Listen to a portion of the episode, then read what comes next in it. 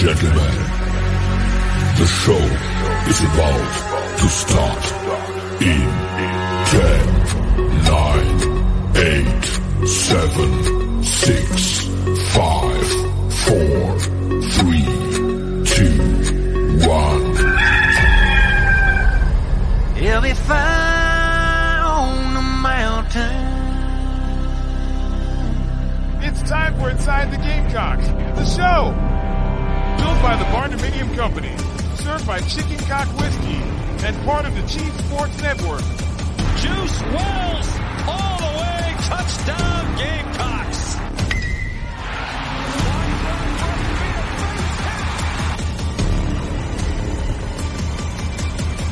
Pressure, and he just dives in.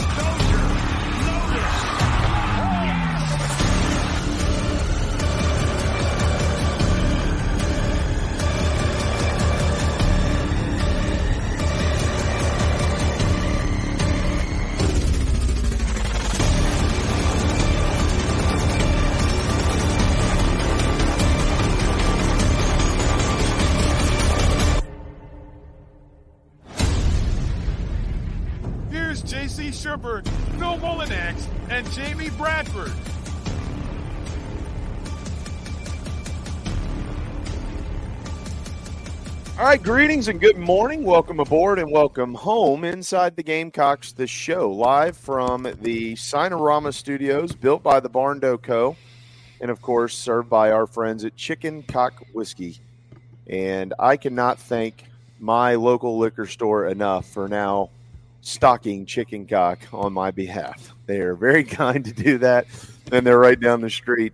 And if you are not drinking chicken cock and you are a bourbon drinker, then you're probably missing out. I would assure you it's some pretty good stuff. And maybe you can enjoy your game day this weekend, whether at Williams Brice Stadium or elsewhere, with chicken cock. Barndo, the Barn Barndominium Co., of course, will build your dream home for as low as $160 per square foot if you live in the Carolinas, if you live in Georgia, or if you live in the state of Tennessee. And Signarama is the preferred sign partner of Gamecock Athletics anywhere you are in South Carolina. That's who you want to use if you need your sign. JC, JB, and Phil. I know why JC probably just signed out because he is one floor below me in my home and his computer is probably picking up my voice. So he is probably shutting the door down there. And Yep. there he is. He's back. Uh, but uh, JC in town last night had an event up in Georgetown, South Carolina for Carolina Rise. Tonight it'll be in Mount Pleasant at Saltwater Cowboys on Shem Creek. He'll fill us in more on that. Mike Morgan will be here for Power Hour coming up in about 57 minutes. Our agree or disagree segment on Wednesdays coming up here in the next segment of this hour as well. And uh, we will certainly uh, take your your uh, questions, comments, concerns, and things of that nature that are worthy of taking on the air. We do have a new text line 803 766 6320. 803 766 6320 and you can pop us a note there as well, and we'll uh, try to get whatever you've got going on answered here on the air. But with all that said, good morning, Phil, JC. I've already said good morning to you, and uh, and we'll uh, we'll rock and roll for the next couple of hours. Hey man, welcome in, y'all. Good to see you. Spent Yeah, some time great. talking to Mike this morning already, so I've got in my Mike Morgan time already. But Yeah, happy Mike to welcome Morgan. him here on the show live. Can't wait to, to to have that segment. And um, yeah, good time in Georgetown last night. Hopefully, a good time tonight over in Shem Creek at uh, Saltwater Cowboys, six thirty to eight thirty. If you want to come out and get some information about Carolina Rise and give us a little money, that's uh, that's for you. Uh, it's for you, but uh, should be good. Do want to wish a happy birthday uh, to Perry from Britton's. It's his birthday today. Uh, he's, uh, of course, we're dressed by Brittons on uh, our game day shows, pre game day shows. Uh, Shane Beamer is also dressed by Brittons on his coach's show. Uh, Fridays, uh, Saturdays, you're in Columbia game day. Go by, check him out before you go to the stadium. Uh, they don't do any online ordering, but you can call him. He can get you hooked up. Um, I know our boy Jan from the chat box is a frequent Britton's customer. Uh, Jan's, uh, you know, like like some of us, he's a big, tall guy, and he gets the right fit Uh, some of these pants I have from Britton's are some of the best fitting pants I've ever had, and I am shaped like a potato with legs. So, uh, you, those of you that share my body type, go see Perry, uh, and certainly want to wish him a happy birthday. He, he, he's not just a sponsor and a partner; he's a good man and a big, huge Gamecock. I talked to him yesterday. He's like, "Boy, we got to have a win this weekend." So uh, he's feeling it just like the rest of us. So anyway, I want to wish him a happy birthday. Uh, I want to give a shout out to uh, my buddy Carter, who put together the event last night in Georgetown. Uh, also, uh, Michelle from Electric Bikes of Charleston and Charleston Fitness Equipment is helping with this tonight, uh, along with Faust from uh, Logistics, C2 something legit. The logistics, I'll have to look up the name of the company. But anyway, and Tony Pope State Farm. So I want to thank all those guys. Some of these companies are sponsors of our show and Carolina Rise and we certainly always appreciate that. So, looking forward, ready to roll. Um, well, and, I'll, uh, I'll interesting game tonight this weekend. Go ahead. If I can interject real quick, JC, if you will slide a little bit to your left, there's not a better commercial out there than this one uh, for uh, Michelle Wilkins because that's the hydro Oh. rower over your Oh, right is this shoulder. it? This is And- Yeah, and that's my, it? uh, Yeah. the frog there. Uh, that's where I try to keep my uh, my, if you call it physique, uh, in shape. And um, so, if Michelle's watching, there's there's that's your baby. That's where they dropped it There off, and that's where we uh, where we have some fun. So, yeah. That's a that's a that's that's a big time piece of equipment there. So, yes, it is. Uh, it's uh, it's good stuff. Good to All right. see you on it, JC. Come on, get on that thing. Let's. Yeah, have at Hey, it. I, I, I, I, could- I, dude, look, I'm gonna be honest, man. I could go probably uh, 10, uh, 15 seconds. And I've if I've learned anything with that rower, and Michelle told me, she said you're uh you're you have to you gotta, you know, go through the training because you you want to do it right. Like if this part of your body and this part of your body are really hurting afterwards and nothing else is you're doing it wrong. Because rowing is actually more with your legs than anything, but it makes everything go. And um, so I'm glad I did that because, dude, 15, 20 minutes on that sucker, it it where you don't realize how wore down you are till you get done. Especially if you're doing Yeah. like high intensity, it's pretty crazy stuff. But it's also hell of a- it's a good it's good for your back too like uh when I- when i was Yeah. in shape my trainer we did uh, now it's not rowing like the rowing machine but you do the the seated rows and stuff and uh it's uh you know yeah when you work with a personal trainer people don't realize like the back workouts like when it's back day it's almost as bad as leg day. It's it sucks. But uh you got so many muscles in your back it helps you helps you burn fat and all that good stuff. But i really don't need to talk about that right now because of uh, the shape I'm in. that's like that's like that's like somebody you know. That's like uh you know Chris Farley talking about like marathon running right now. So, can't can't do that right now. So, Uh, Ed in the chat box. Ed, there won't be clothes hanging on that rower. Uh, it uh, it's it's a nice piece of equipment. We um, we we take good care of that. So Carrie and I use it a lot. So it, um, it's it's actually in pretty good shape. I did. I never got this in yesterday, by the way, from the text line. Uh, there was no name on this, but um, uh, this gentleman said you guys had touched on what I believe is the elephant in the room, which is our lack of quality acquisitions in the transfer portal. In this day and age of college football, teams are transforming their current their roster almost immediately. Every other game I've watched so far, the announcers were commenting on the big additions a team made from the portal. What do you guys think was the reason we didn't do so well there? uh, Uh, I'll, would I'll you- give you three letters. I was trying to find a slide for Carolina Rise that I don't have one at the ready, or I would have blasted that full screen. yeah, yeah, yeah. Yeah, I mean, and and look, I, I I don't necessarily agree that Carolina has not benefited from the transfer portal during the Beamer era since they've had it. I mean, again, I think I have. Yeah, I go back to that Clemson game last year. Juice Wells, portal.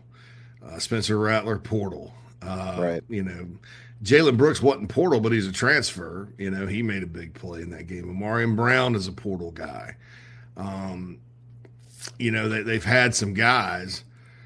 Uh, now, this past time, um, you know, it, it, they lost some players that they targeted in the portal. And look, uh, it was money and and and and the first year when they got Juice and they got Spencer and those guys, NIL was not as big of a deal uh, in the transfer portal. Uh, but it, this thing's moving so fast, it did evolved into it, and now it's creeping into high school recruiting. So to be competitive in the portal, to keep from losing guys and to acquire guys, uh, you need a robust NIL situation these days. And uh, South Carolina's trying to get there in a number of ways, but uh, this past time it just wasn't there. So that's that's your reason um, for those that want to go coach hunting well, and you know all that. That's your reason. Yeah, I, would like to add though too, uh, specific to this class. I think it's way too early to judge it because I mean, here here's the class. Mario Anderson, I think we all agree he deserves more carries. You know, so we you can't judge that. Nick Gargiulo has been the most consistent offensive lineman on the team alongside Ver- Vershon Lee, and they, that's been a hit for them in the portal. Um, Nick Elksnis, uh, Trey Knox, I, I, wouldn't, I, I don't know if I go as far as saying Trey's been a disappointment, but I don't think he's been the raving success that we all thought we would see, at least thus far. Josh Simon deserves more opportunities, another portal guy. I think Sidney Fugar is a guy who's clearly struggled uh, since since being here. Jerron Willis has not been on the field. Eddie Lewis is now just getting on the field. Uh, Jackson Hughes uh, uh is a guy who who got in there, and I think JC struggled. Hence, why we're going to probably see two freshmen this weekend. And then the these next two, Jatius Gear hasn't played, and Drew Tuazama has played very little. And they're kind of just, you know, hopefully this weekend will kind of be where you get Gear in, and and Tuazama starts to really find his footing. So uh, while I, I, certainly understand and appreciate the question, and I'm not in any way, shape, or form saying that the uh, the text was uh, on our text line um, is is wrong or incorrect or misinformed. It could be could be spot on by the end of the year. We're only through three games, and a lot of those guys just haven't uh, had a chance to really prove how good they're going to be. Um, you know, through three games last year, you know, Juice Wells had one good game, which was against mm-hmm. Arkansas. Uh, he didn't get a he didn't get a target in the Georgia game, and I think he might have maybe had one or two catches in the first game of the season. Uh, maybe, maybe maybe more than that. I'll have to go back and look. But my point is, we had no idea that Juice Wells was going to turn into what he turned into. We thought we might be able to see something special, but we had no clue that was coming. So I, I, I want to be careful now. With with that said, though, I, am I'm talking about the guys who directly came in in the class. Um, mm-hmm. I think it's too early to judge that class the, the flip side of that coin, you just answered it. You know, and, and I think that's where a lot of people will, ha- will have the conversation. Well, we didn't get this running back. We didn't get that running back. Very fair as well, uh, and certainly understandable. But hey, we could look up at the end of the year, God willing, and Mario Anderson's run for 650 yards, and we, you know what, that was that was actually a pretty good success. He really caught on, and things things ended up working out. So it's kind of TBD on some of it. Yeah, I agree with you there completely, JB. And uh, and I'll say this, like, um, it's it's it's because of Colorado and Florida State. You know, I think I think fans and, and all of us in general, you know, whatever the trends are and whatever you know the talk is in college football. I think you can throw Missouri in there to a certain extent too, because Missouri had a pretty good haul in the portal. Um, it, it, it, you know, you see Colorado and, and, and the highly, you know, because of Deion and, and flipping the roster in a year, and then Florida State obviously added some some good pieces, you know, some from Carolina, but I mean, Keon Coleman, sure. Yeah. great googly moogly. I mean, that guy's good. And uh, they've built that program back largely through the transfer portal uh, at Florida State. And uh, that's Florida State we're talking about. And that's one of the traditional powers, uh, most recognizable brands in the sport. And, uh, you know, a lot of people, when we talk about NIL guys, they're, they're like, hey, uh, you know, uh, they're like, hey, it's uh, it's one of those things where, you know, they sorry, the text just uh, text just came in distracted me a little bit. Um, it, it's one of those things where you know they come up to me and they're like, well, Florida State's athletic department. Uh, struggles with money and money. Jimbo Fisher complained about it and everything else. Yeah, again, it's not up to the athletic department to do this. Um, it doesn't matter. Colorado's athletic department's broke but they got money together for NIL, didn't they? Uh, so yeah. that that's how important it is. Um, a Trey in the chat box also says, "Do we really want someone that we have to pay a bunch of money to?" Uh, it's not a bunch of money. That's my point. It, it, you're not talking about seven figures or, or even six. You know, Carolina lost some guys over a couple of grand a month, you know, one thousand dollars a month this past time. So, you know, uh, now you can debate whether or not a player that decides to go to one school over the other over a thousand dollars a month or a thousand dollars or whatever is worth it. Uh, that's certainly valid, but you know, you're not talking about, you know, millions of dollars here that, that, that you're paying these guys to transfer in. Um, so, so that's that, that, that's good news. Bad news. Bad news is Carolina's not there yet. Good news is it's an achievable goal to get there. Um, but I, I also don't think, you know, uh, Craig says Edmund left for seventy five thousand. We could afford that. Yeah, but they weren't going to pay that to Edmund. He's that's not, you know, he, he isn't. You would you would go and pay somebody like Gear that or somebody you know like the kid from Florida. I mean, you know, you just wouldn't. That, that's a different. Edmund is more of an outlier, right? And so. uh you know, that's the deal. That's the deal there. And and Mark points out you'd had a good defensive end if it weren't for the administration because of uh, Trajan Jeffcoat, and you're absolutely correct on that. So uh, you know, anyway, I, I, just wanted to point all that out. You know, it's uh, the portal. Yep. You know, as far as the collectives go, and, and what's what's happening behind the scenes, there there is a big push to kind of get things in place uh, because it's not only coming, it's going right? South right. Carolina's got a lot of good young players on the roster. Uh, and while it was great and, and, and super that LaNorris Sellers and, and Russell and all the offensive linemen are playing, that also puts them on film for other coaches to scout. And, and other schools have scouting departments where they scout other teams just in case. Hmm. So, um, you know, hold on to your, your hats here, but, uh, you know, we'll see. Uh, we'll see what happens. Uh, hi, Michelle. Hey, Michelle. Hey, Michelle. speaking of, uh, uh, you'll see anybody that's going to be at uh, Saltwater Cowboys tonight will get a chance to meet the infamous Michelle Wilkins. Of course, she's the owner of uh, the company that has that fine piece of equipment over JC's right shoulder there, the Hydro, the Charleston Fitness Equipment, the Hydro Rower, and um, owner of uh, Electric Bikes of Charleston. Yeah, I. Uh, yeah, I look all all good points, all good points, and and um, and and Shane has done a nice job since he's been here of finding some diamonds in the rough in the transfer portal, and then sometimes those ones you you feel like you're finding in the transfer portal that you might think are going to be diamonds in the rough don't turn out to be. Uh, when you got to turn the fire up a little bit at this level, it it, it sometimes um, doesn't work out for some guys, but. TBD on on this class. I've got uh, um, uh, Tim asked here on the text line as well. Who's the guy that transferred from Ole Miss? Yeah, yeah, that's Jaron Willis. Um, we have not seen him play yet that I'm aware of. And then one more quick one pertaining to the game this past weekend. Kai Kroger uh, had probably his worst game this past weekend. How much do you think the weather and field conditions contributed to his poor performance? Personally, I suck at golf if it's soggy or rainy. Good point. Um, yeah, look, I would. I think that the weather certainly had something to do um, with with so, so with uh, some of his punts, it was not a Kai Kroger type day where he's booming them 50 plus yards every time his toe meets leather. So uh, we'll see if he can get back on track this week. We all know how good of a punter he is. I, I, don't think, actually, overall, the start of his season has been necessarily what I expected. I expected to see a couple other kind of some big boomers. And um, and and I don't think that he's probably been where he wants to be, but maybe that starts this weekend against Mississippi State at um, Williams Brice Stadium. So yeah, it's crazy. So I mean, Travis, will Umeozulu be a guy for us? He's a kid with a good frame. Can we not develop these guys?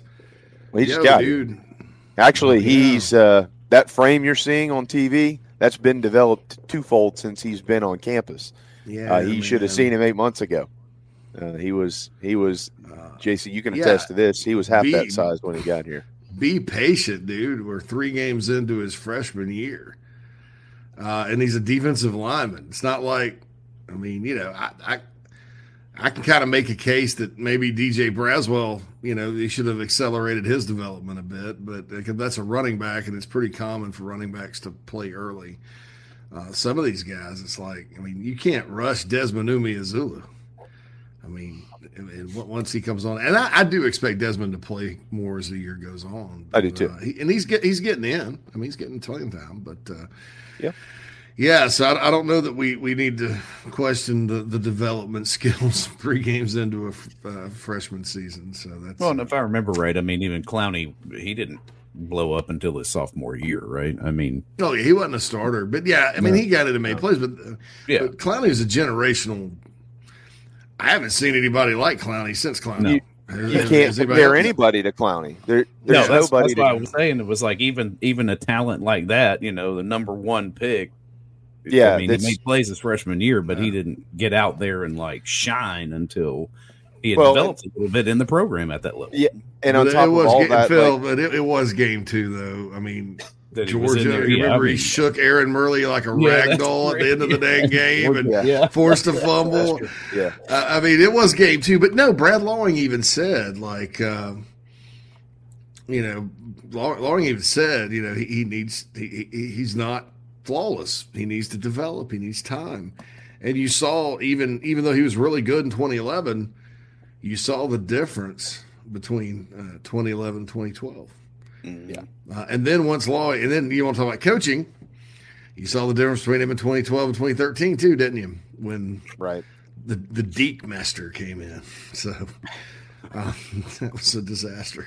But, uh, Yeah, I mean, it uh, you know, so I, I I get it. You know, I get it. And Quantrell asked about Montague Rames. That probably is going to be back after some time. Depends on yeah, all that that legal stuff with those three depends on the university. So, um, but anyway, yeah, I, I don't know that we need to be comparing Umeozulu to Clowney. I'll give you another example. Devin Taylor redshirted his first year, hardly played at all. And then the first play of this redshirt freshman season, he forced a fumble at NC State and actually won the game for them because that's the only touchdown they scored in a seven to three victory in Raleigh. I was at that game.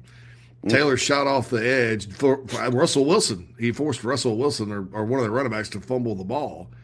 Right. They got it. Garcia threw a touchdown. Game ended up seven three.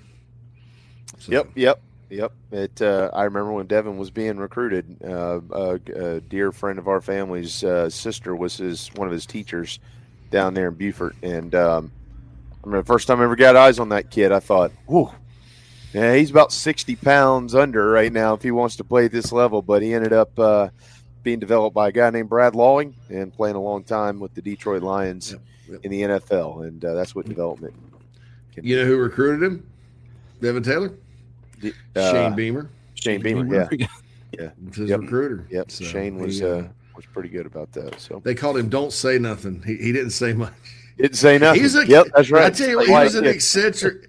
Come to find out, he's a very eccentric kid. Like, like they had some pictures of him out. Like he would just like roll out on Lake Murray in a in an American flag speedo and like not give a flying flip about it. And you know, and when he got to the Lions and he dressed in all these. uh flamboyant suits and stuff. I mean, he actually had a lot of personality. He just didn't say much. So uh, I guess he expressed himself in other ways. But uh, you know, that was that was one too. I remember, and uh, I remember talking to Beamer uh, about him, and it came down to Carolina and Duke. And he said, uh, I don't know, I hope I don't get in trouble by saying this, but he said, My dad always said, if you lose one to Wake Forest or Duke, you're probably better off not having them. and uh, I can just picture Frank Beamer saying that. But uh, uh, it, it- he came to Carolina, obviously, and uh, Brad developed him into a, quite a player. I'll never forget the pick six he had at Arkansas. The game's Gamecocks lost that game in 2011, but man, that pick he just like snatched it out of thin air and jaunted to the end zone.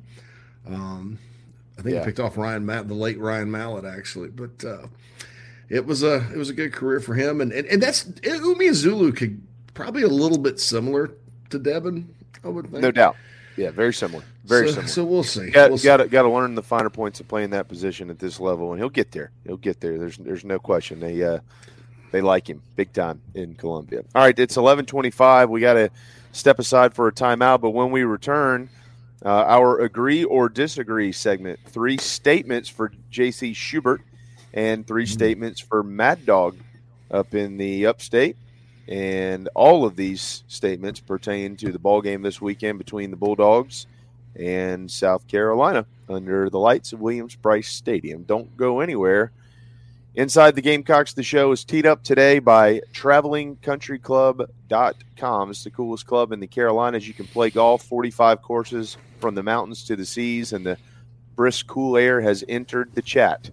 When it gets late in the afternoon and early in the morning, it's a great time to tee it up and go play some golf with the fall colors. Maybe you're headed to Knoxville next weekend to go watch the Gamecocks and the Vols, and you want to stop and play some golf along the way you can do it if you're a member of travelingcountryclub.com. A great course to play, as a matter of fact, up in Waynesville, North Carolina. Hang tight. We'll be right back. Down here in the South, we don't always see eye to eye. While our taste in college football teams, or what sauce, if any, goes best on a rack of ribs, or what to mix with our Dixie vodka might be up for debate, we can all agree there's nothing better than a Southern tailgate. And like our favorite college teams, our ingredients come from small towns and big cities. They're grown in Southern soil, are crafted by Southern hands, and proudly represent the South in our backyard and beyond. So raise a glass of Dixie Southern Vodka to celebrate being made in America and raised in the South. Welcome home. That's what the Gamecocks say, and so does the Barn Barndo Company where they can build your dream home starting as low as $160 per square foot. If you live in the Carolinas, Georgia, or Tennessee, their turnkey process takes just four to six months on average and can be custom designed by size and details. Make your dream a reality. Visit thebarndominiumco.com. That's thebarndominiumco.com. The Barndo Company. Gamecock, owned and operated. Hey everybody, this is Mo Copper from Carolina Football. The show is painted garnet black every day by a couple of painters. Go to letmepaintsomething.com to check them out.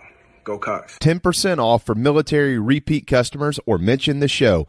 Interior, exterior painting, fencing, cabinet staining, concrete painting, popcorn ceiling removal, and more. 803-522-6832. Letmepaintsomething.com. Welcome to TravelingCountryClub.com, your modern golf club experience. Hey folks, this is Michael Manus, former Gamecock golfer, inviting you to play more golf with a membership to TravelingCountryClub.com.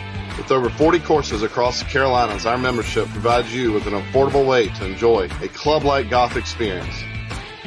From the mountains to the coast, we offer golf courses that will challenge all types of golfers, no matter your handicap level or level of play. Plus, we offer unique membership benefits not seen anywhere else as part of Traveling Country Club. Tee it up with Traveling Country Club, travelingcountryclub.com, travelingcountryclub.com, proud partners of Inside the Gamecocks, the show.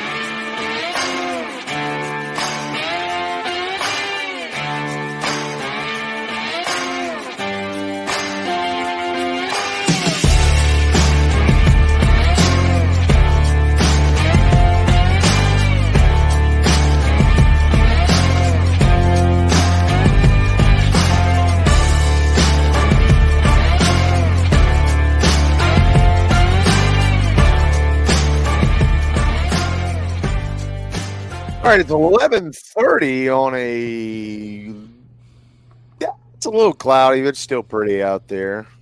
Uh, hump day here, September the twentieth. Welcome back inside the Gamecocks show, live from the Signarama Studios. You'll notice that uh, Schubert is in a different area. That means he must be close to me, and he is. He's one floor underneath me. If I stomp on the floor, I can get some mm. dust to fall on his head. Um, so um, we're here in Mount Pleasant and, or in uh, in in the Charleston area. JC will be in Mount Pleasant tonight for Carolina Rise. Uh, I, I, let me let me squeeze this in. I got a couple of quick things to squeeze in here. Uh, on the uh, text line, would it be possible to have a golf tournament with a captain's choice in which former and current players, athletes play? I know several of the players play. Could be a great fundraising opportunity. You just hang tight there, old, old boy. Hang tight there. Hang tight. Sometimes great minds think alike, so you just hang tight. Uh, also, I and I, I have not gone back and done the math for the first three of the last couple of years, uh, but I did do the math uh, for the. I, I found something very interesting, so I kind of started looking at it. In the first three games of the season, uh, and and and I know clearly they didn't they didn't score uh, uh, enough points against Georgia, didn't score enough points against North Carolina. Certainly went up down the field seemingly on, on Furman, but they have ten touchdown drives to the Gamecocks, regardless of opponent. I'm, I'm just talking about the and how they scored, how they scored the drive itself through three games, twelve quarters, ten touchdown drives of sixty-five yards or more and eight of those are 70 or more. So that should show you, you know, when when Dowell Loggins has a click in there, it's clicking, um, and they can get up and down the field. And um, it's not something that we've seen around here the last couple of years where you get to a certain point on the field and it kind of spats out on you. So they've uh, when they're moving it, they're putting it in the end zone, and that's a really really good sign if they can get that running game cleaned up and things of that nature. So I figured we'd point that out you don't hadn't seen that a lot around here. All right, um, y'all are y'all uh, are you ready, Phil? Are you fired up, or you know, are you, I saw you sweating a little bit. Are you nervous? I'm just like, yeah, I, I don't know. I, I, Okay. yeah, I feel like I do better at agree disagree than I do uh, at the Fab Five. Fab Five. In your picks? at least on the over under Gamecock question. okay. All right. Well, we'll start with pick yet. I just keep losing. We'll start with um, the Bradford house guest Shurburtt. Uh, uh, JC, agree or disagree? Mario Anderson will receive the most carries at running back versus Mississippi State. Disagree. Disagree. because things just uh, it may end up being that way at some point but you know sometimes these changes that we end up being right about i.e the off simplifying the offense last year uh the, the- they move uh at a glacial pace so to speak so i'm not and i hope so i hope i'm dead wrong with that i mean i hope more i hope mario has 15 carries for 100 and something yards um, I hope he's not 15 carries for 18 yards, but uh, you know, I, I, I I wish they would do that. So, um, but uh, I, I don't, I don't. It's a it's a glacial pace kind of thing so with some of these changes. Hold on, Phil. Text Mario and tell him that JC does not believe in him.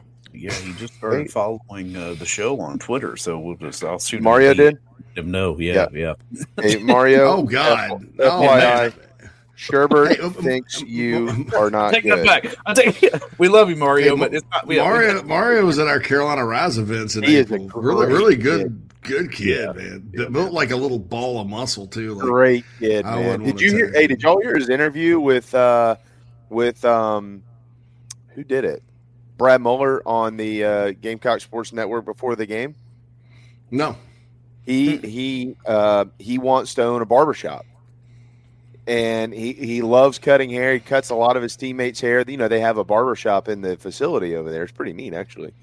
And um and he he's like, ever since I was a kid, you know, I've been enthralled with it. I think maybe he had someone in his family that did it or something. I can't remember the but he's like, I that's my that's my long term goal. I want to open my own barber shop and take care of people's hair and this, that, and the other. I, I mean, it was the neatest interview, but we got to know him when we, you know, met him and talked to him Mm-hmm. He'd for a while. good. Yeah, it was really neat having him and Juju and Dakereon all there together because you got to kind Oh, of yeah. see that room at one time, and they're all and the just whole kids. and the whole O line too. That's why I feel bad about those guys struggling uh, in some ways on a personal level because I like I liked all those kids up front. You know, Oh, yeah. um, of course uh, J- Jalen was there and he's hurt, but uh, you know. Uh, it is what it is, but uh, yeah, Mario opening a um, opening a I'd go what is it? a, bar, a barbershop. Open- I'd go to the barbershop. Yeah, open a barbershop would be good. I'd have him. I I would wonder cut my hair. call it, like Super Mario's cuts or something like that. Super Mario cuts. Super Mario cuts. Super Mario. I mean, that's going to be his nickname if he gets it going. Like if he busts out, let, let's let's say this weekend he rips off a couple of big ones, and you got to keep giving it to him. All of a sudden, he's got you know 15 carries for 116 yards. You're going to start hearing the Super Mario's and all kinds of stuff. You know, I mean, Mario's an easy name to give a nickname to. So. You just said ripped off a couple of big ones, and I was like, I thought about something else. I was like, Uh, yeah, well, there you go. Flint, no. D's cuts. Get out of here. These cuts. I love it, Clint. These cuts. Oh man, Come But uh, it's uh, All right. uh, that's amazing. Dane the so I yeah, I don't know. I think when I think about barber shops, I think Yeah. about the little Clayton's barbershop in Lyman where I grew up. Worst haircuts ever, and that guy was in business for a hundred years. My friend Skipper used to go there, but it was just like he'd just butcher your hair. You'd walk out looking like a marine, even if you didn't want to look like a marine. Yeah. So I started going to the the, the you know uh, ladies and uh, non masculine men are the only ones that touch my hair now. There you go. But, uh, Bobby. Bobby got it. yeah, That, And that's the part I was yeah. missing. It was his No. uncle who showed him, and he, and he did it to help offset costs of school on on family because he's got a bunch. He's got six or seven siblings. I mean, he's a Yeah, he- great kid, man. yeah. Great kid. I mean, golly, those guys, him to carry on, they're from pretty much the same area. I mean, it's it's you just you hope that those two shine. And and Juju, Juju's a funny little dude. Absolutely. All right. brings up Mama call him Clay. I'm gonna call him Clay. Uh, like Muhammad Ali, like from Coming to America, that barber shop. Remember that? Yeah. That boy's good. Yeah, good and terrible. All right, Phil, you ready, Mad Dog? You good? Everything good? You, you got your mic cut off. You don't want to answer the question, or okay, or the statement? Radio Radio 101 here. All right, here we go. This is. I'm anxious to hear it. Travon Ball will start on the offensive line Saturday. I'm gonna have. I agree. Oh, I went back and forth on that. Uh, you know, because see, even if I were disagree, I would have qualified it with, yeah, but he'll probably get more snaps than whoever starts in front of him. But nah, you know, uh, screw it, throw him in there.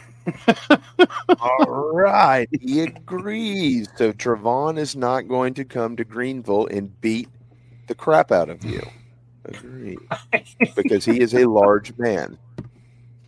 What I He love is his that, uh, interview yesterday about driving uh driving Big Tree around was hilarious. I love that story. Tho- that's awesome. Tree don't drive. What? Yeah. Balls got. He, could you imagine? Have you have you guys seen these like competitive slap contests, like where people just stand in Yeah. front of each other and slap each other? Could you imagine those being two. slapped by Trevon Ball Dude, with his big or- his hands? Was that mitt? Oh my! I think my head may come. My and I've got like a gigantic head. I think my head may come off. yeah. I mean, that's uh that dude. Could, I couldn't imagine being slapped by that guy. You know, I, I just imagine the two of them riding around in like a little Honda Civic. That's what I'm hoping they're driving around. It just or like a like a like a fe- like a like a Chevy Volt. Yeah, Or yeah, yeah, yeah, like a Miata. Head's poking out over the Hey yo the yo windshield. big tree yo man what's up yeah those boys need to uh, like uh, Corey Miller was at our event last night and I've never seen Corey Corey's a large human being right never seen Corey in anything smaller than an expedition and Yeah. refits you know Yeah. so All right. So JC or Phil agrees. All right. On to JC. Back to JC. hmm. Uh, Carolina will give up three or less sacks this weekend.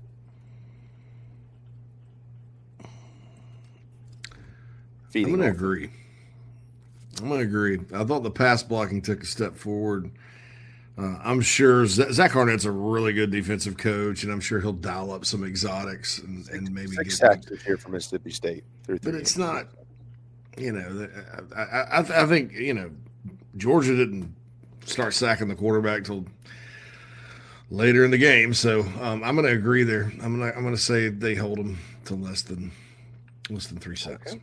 All right, boys. Hey, okay, go easy on JC. He believes in you. All right, pass the message along. Okay, Mad Dog, South Carolina will eclipse the 100 yard mark on the ground for the second time this season.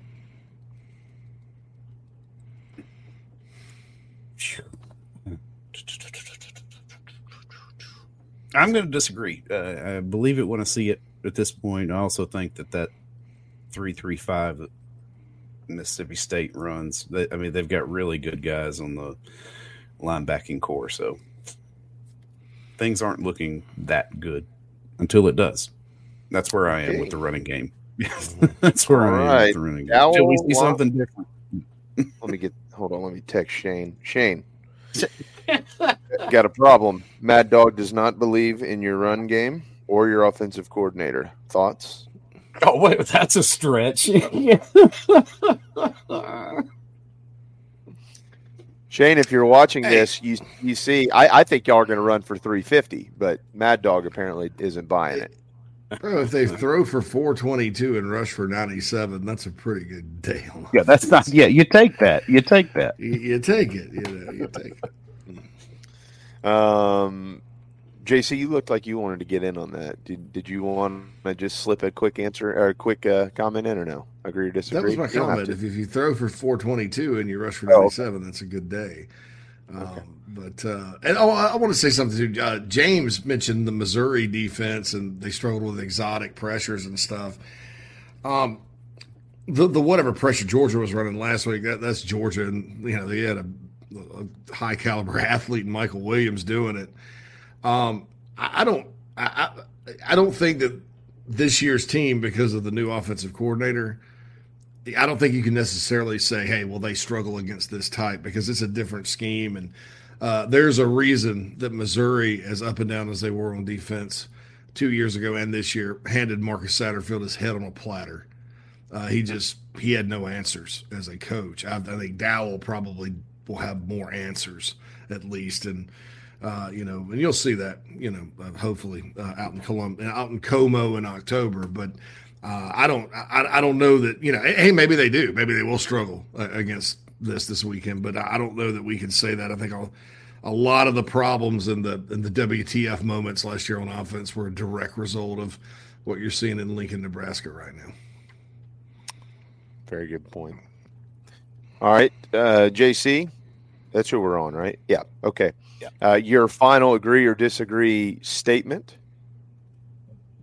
The Gamecocks will hold Mississippi State under 400 yards of total offense. I'm going to agree there. And and you, well, if they get over 400, they're winning the football game. I think, unless it's just like this crazy shootout, because they uh, that means they're running it all over Carolina. I mean, they, they would be idiots to come in here and try and throw it all over the Gamecocks uh, with Will Rogers sort of out of his you know comfort scheme. Um, I think they're going to try to get Marks going and rock and roll that way. So if they get over 400, it's going to be a long, long night at Williams Brice. But I, I don't think they'll get over 400. I think they'll be in the 300 somewhere. You know that They- kind of thing. Their uh, their totals on the year, they their highest total against Power Five opponents is 307 against Arizona.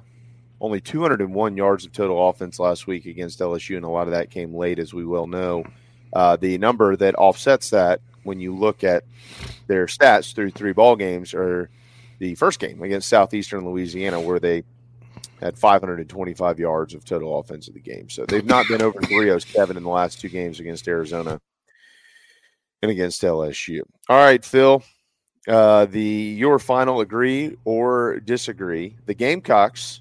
Now remember how much Mississippi State runs the football. Uh, the Gamecocks will have at least five tackles for loss, and this is coming off of, of course, last week's kind of a breakthrough uh, with T.J. Sanders' emergence at tackle. Yeah, yeah, I agree. I agree. I agree. Five tackles for I- loss. That I think that's I think that's Five- easily doable. Five or more. Yeah. five plus. Yeah, yeah. I'm I'm I'm all over that. I am too. over. I, I think I think this is going to be a big week for those guys up front. I really do. I think I think like so I- Yeah. Yep. I'm uh I'm with you.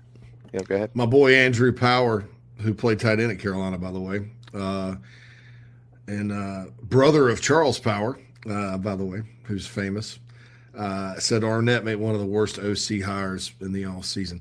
I thought it was I thought it was really interesting what he did, and and I I don't necessarily disagree if you're going to Mississippi State, you kind of look at the DNA of that program and you go, probably App State style offense will, will work. Um, however, to go in there after they've radically changed it to an air raid in three years, and then to go back and revert, that's got to be a little bit, cons- I mean, shell shocking, I think, from a scheme standpoint. So I'll agree with Andrew that it was not a very sound move if you're looking to win right away, which they're probably not going to. Yeah, Kevin Barbay is the name of the OC at um, at Mississippi State. He actually was at Florida for a while under Jim McElwain as well, the uh, the Shark. But um, well, that was a great offense. Yeah, yeah. the Mac attack. Spurrier, yeah, I, I haven't heard Spurrier criticize a scheme uh, since he's been back as, a, as an ambassador, except that year they got beat forty-two to seven uh, in the cocktail party. He's like, "Well, that offense just is terrible." I well, just couldn't watch it anymore. It was sad. I couldn't watch it anymore. Sad. Yeah, yeah, that's right. exactly right. Uh, Joel the says the no, new OC is running a different offense. Well, we know that. That's what we're talking about. He, he they brought in a guy from App State uh, who you couldn't just bring the entire App State offense to Mississippi State. You had to bring a version of it because that's what he knows and ran before mm-hmm. at Central Michigan as well. But you, with the personnel that they had, they tried to find a perfect blend, and thus far, it's it's been a little underwhelming. Let's hope it doesn't come together this weekend. All right, I have one diff- different direction. Yeah, I agree with you. I have uh, one final one for both of you. You both get to comment on this, and then we'll hit our final time out of hour one. Anxiously awaiting the Golden Tones coming up at noon. Mike Morgan from ESPN. Uh, Jo'quavious Marks will be held under 100 yards rushing this weekend. He's the SEC's leading rusher. Both of you. Both of us. Mm. Agree or disagree? I'm going to say no. Same. I'm going to agree with the no. How about new? no? I just think it's you think like, you'll y'all think you'll go. You, you, you do realize it's agree or disagree, right? You can't just say no, Phil. No. How about disagree? No? about disagree? Do you think he'll get I over? think volume gets him over. I mean, I think just by nature of the way this offense is run, he's going to get more than hundred. Um, I mean, yeah, so, he had, he only had eight getting, carries. If he gets three hundred between the twenties, who gives a crap? Yeah. we had, I mean, yeah, and their their their their second running back's pretty good too. So eight, eight yeah, he only had eight carries against LSU, went for seventy five. So Okay. Um, but yeah, I mean, look, if you're the Gamecocks, that you need to bow up and stop the run. Find a way, find a dang way to do it. I mean, you know, at least slow him down. I mean, that that absolutely cannot. That's unacceptable if that happens. You absolutely cannot have them line up with this dude, run the ball, run the ball, run the ball, and then and then that settles Rogers down, and then he can probably beat you on a on an occasional pass, play action, whatever. You you got to you got to do something to stop it. Mm-hmm. You know that's the thing is a lot of times this defense, you, you know, they're, they're, they're getting steamrolled or get, giving up chunk yards, and they don't take any chances to try to get off the field. You have to take chances to get off the field. A very very good defensive coordinator told me that. You know, if you're not stopping them, you got to take a chance to try to get off the field. You know, right? So there you go. All right. So y'all are not believers in the Gamecocks defense. Okay. Shane? Thoughts? I'll text that to him during the break. All right, we need to step aside. It's 1150 inside the Gamecocks, the show served by Chicken Cock Whiskey. We'll be right back. The preferred sign partner of Gamecock Athletics is Signarama Columbia, and they should be yours too. A full service sign company that handles design, production, install, and service, Signarama Columbia has helped to bring to life the perfect vision for so many all across South Carolina. Owned and operated by proud Gamecock alumni, they can handle all types of signage, including interior and exterior, vehicle graphics, and more. Go to Signarama.com and find the West Columbia location or call them at 803 407 9284. Bring your brand to life with Signarama Columbia and go Gamecocks! Charleston Fitness Equipment is keeping South Carolina in shape. Clients have come from all over the Palmetto State to find that one piece of equipment that they enjoy that keeps them looking and feeling good. Whether it's a home rower, treadmill, elliptical, free weights, a home gym, or something else, Charleston Fitness Equipment keeps the mirror smiling back at you. Get in shape like the Gamecocks do. Visit charlestonfitnessequipment.com. Gamecock owned and operated and proud partners of Inside the Gamecocks, the show. Coach Joe here. And when I'm not eating average jambalaya or celebrating endless summer in Destin, I like to eat pimento cheese straight out the bucket. Mmm. And the only pimento cheese I like to eat is from Nana's Porch. It's award winning, it'll melt in your mouth, it's good on a cracker, it's good in a bowl, it's good on a piece of bread. Also, don't forget Nana's Porch has a hell of a food truck.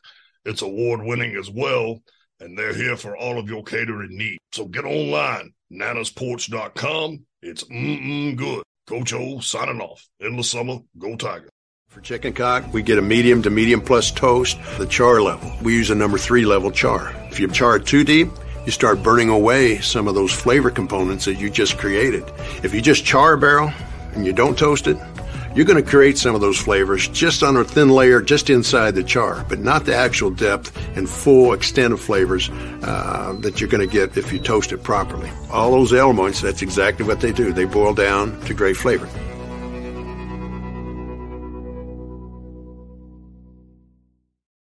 If you're in the real estate market in the low country or even in the Midlands, please contact me, JB, with Coast to Coast Realty SC.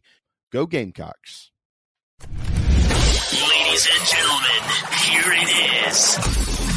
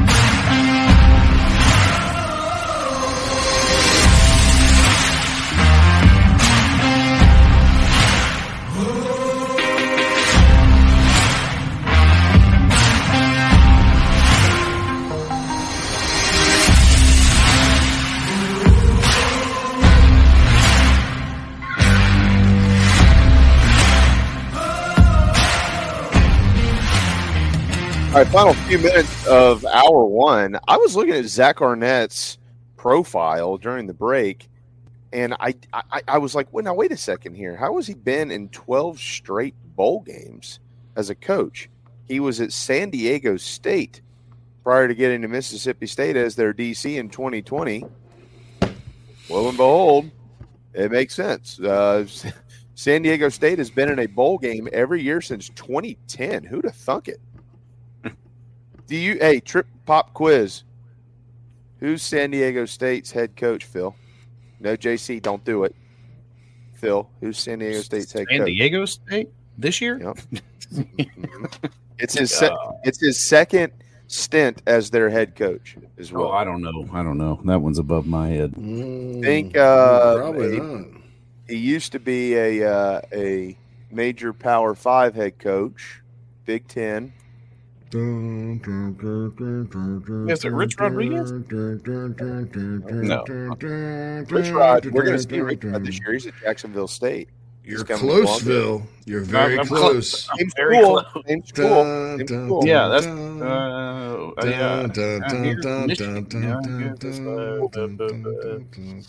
I don't know. I, I don't. I'm, Not Brady Br- Br- Quinn, not Brady No, Brady- Quinn, Brady Hoke. but Brady Brady, Hoke. Not Brady Joke. But there you go. Well, I thought Brady O was actually pretty good at Michigan. He just wasn't great. Yeah, And he tried to get the Tennessee job he did. Uh, because he was the interim under Champions of Life. when Yes. champions when champions got fired, and he uh, they like they did an FOIA request. The writers did to, to kind of follow that that coaching search, which was which got out of control. And there was a long like seventh grade girl or ex girlfriend style or ex boyfriend style psychotic message to the athletic director to the school president. this is Coach Hoke, and I just want to let you know that I'm leading these young men. I mean, he just went on and on and on about he, how he was the best uh, choice for the job, even though he went 0 and 3 or whatever as the interim. He didn't win. They didn't win an SEC game that year. Hell, they may not this year. yeah, why not? That Oh. would be bad if Tennessee reverted back to that and they Oh, fired wow. Heupel. let's just hope they don't start until you know, like three weeks from now. Yeah, give it till October. let's hand them an 0 and 2 in conference and then let them Let them, let them get let them get it going in October if that's what they choose to do. But My, my, my, my fingers are crossed that they stick with Milton at least one more week. yeah, you don't see the freshman that's that's really he's a really good player. Um, now, if he were if they were coming to Columbia, I'd I kind of want him to start the freshman, but uh, up there, let's uh, let's just hope for let's hope for smoking Joe Milton, smoking or, or yeah, smoking Joe Milton. Before we get out of this, uh, before we get out of our opening hour, let's uh, give a little love to the schedules from the ladies for the ladies and uh, a couple of notes if you haven't seen it for Carolina baseball. But um, Dawn completed her 23-24 schedule yesterday, and whew, it'll make you puke if you look at it and and, uh, and realize you know as good as they are, they can also lose some games. Um, for those that maybe have missed this from months past, they open with Notre Dame in Paris. Yeah, like the country on Monday, November the 6th. Then after that, they host Maryland. They've got Clemson coming to Columbia. These are the big non conference games. Back to back games on uh, Tobacco Road, November 30th, and then December 3rd at North Carolina in the ACC SEC Challenge. And then at Duke in the Jimmy V Classic for the ladies. They've got the Basketball Hall of Fame Women's Showcase up in Connecticut on Sunday, December the 10th. They'll take on or Utah there. Some interesting road games. They don't have to play them, but Dawn always does uh, at Bowling Green and at East Carolina.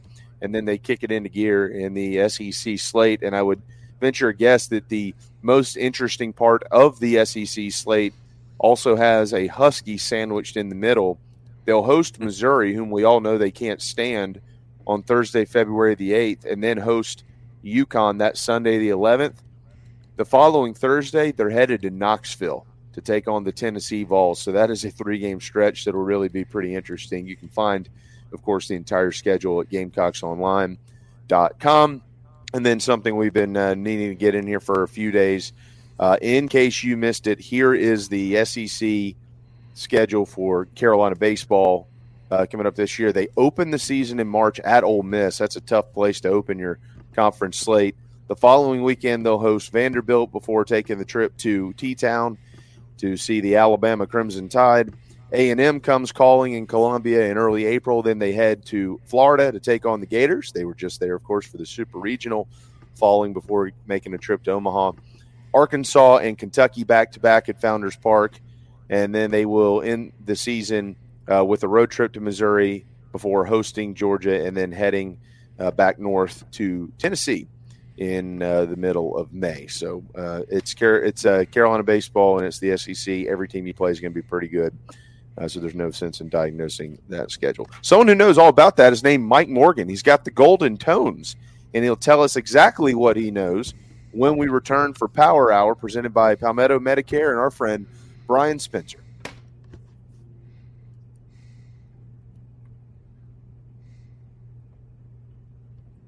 Just as your State Farm agent combines good neighbor service with surprisingly great rates, you can combine your home, auto, life, or small business insurance with Tony Pope State Farm Insurance today. And guess what you'll get? That's right, even more good neighbor service with surprisingly great rates. In fact, Tony Pope State Farm is your go to agent anywhere in South Carolina, North Carolina, or Georgia for the service you deserve at the price you want. So try combining your home, life, auto, and or small business insurance today. Tony Pope State Farm has been in business for more than 30 years and can handle anything you need in the tri state area. Once again, Tony Pope State Farm will help you mix and match perfectly. Call 843 851 2222 or visit TonyPope.com today. Like a good neighbor, State Farm is there. Nana's Porch, nanasporch.com. At Nana's Porch, they cater weddings, parties, and all kinds of special events. Their meals are served buffet style, and seconds, they're encouraged. Plus, they can bring their mobile food unit to bring on site and serve your guests as a unique alternative for your catering needs. Inquire about rentals as well. nanasporch.com. Find them on Facebook, Twitter, and Instagram. 336 259 7550.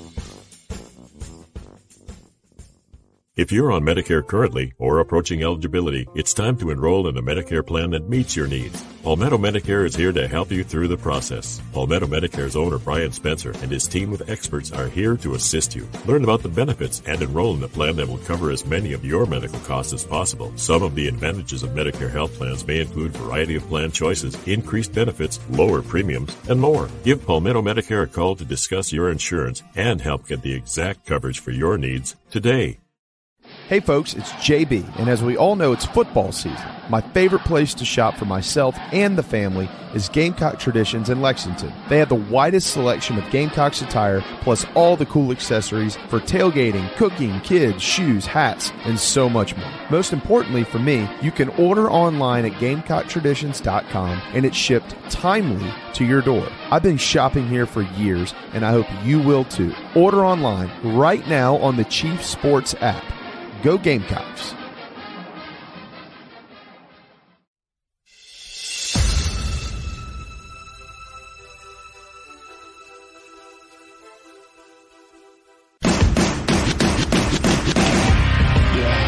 Brady settles in the pocket, launches one deep down the field, wide open at the 15, 10, 5, touchdown, touchdown, Tampa Bay. It's time for Power Hour with Mike Morgan on Inside the Gamecocks, the show. Looking deep downfield, rolling out, throws it up in the air, and it is caught! Touchdown!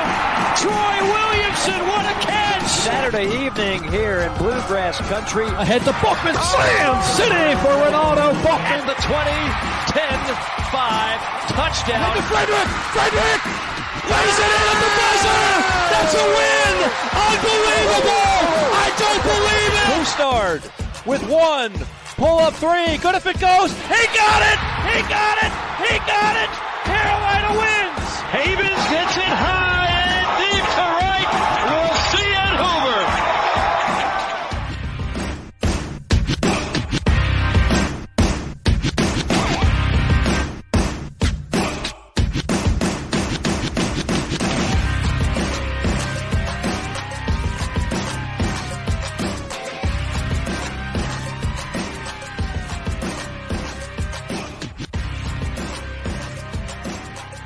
golden tones of the great Mike Morgan bring us back here, the final hour of Inside the Gamecocks, the show on what they call Hump Day. Some of you that has other reasons than most of us, but at the end of the day, it's still Wednesday. And tomorrow will be Thursday, and guess what? Good news. Mike will be here tomorrow as well because he couldn't join us yesterday. So we're going to overwork him for the next couple of days. Inside the Gamecocks, the show is built by the Barn Dominium Co. The Barn Co. is what they're called, and you can build your dream home, literally a dream home. Like some people call things their dream home. These are the dream. Uh, as low as $160 per square foot. BarndominiumCo.com. Talk to the Barndo lady, is what we call her, the sweet Alicia Fields, who was in Charlotte with us uh, before the ball game between North Carolina and South Carolina. Hey, Mike. Good morning. Boys, how are you? What you got going on in the background there? Where? where- So where are you? You are you in a blimp or what's happening? Is that a Delaware State Stadium? Uh, I'm glad you noticed. A, B. It is not Delaware State. That's not a bad guess, though. Uh, Okay. That is the stadium behind me of a one double A school that provided another big time upset this weekend. They beat a Power Five school. Ooh, son of a nutcracker! Come again? South Alabama. No, South no, no. Alabama. An FCS school. South Alabama is now That's right. D one, and yes, they they provided a spanking. Yes. They provided a an embarrassment of Oklahoma State. Oh, I'm a man. I'm I'm 40, I'm, 50. man, I'm 40. I'm a man. I just got smoked by the Jaguars. What? I'm confused. What did I miss this weekend? You're not the only one who missed it, uh, it- because it it just got lost under the radar. It it just got lost under the radar, but I thought it was pretty significant. Hold on now. I, uh, yeah, you know. FCS beat a Power Five team. Bro, hold on, Hornets. Not Who just are the a- Hornets? I- I know every mascot in the country. I'm so yeah. I'm Is it. Southern Utah?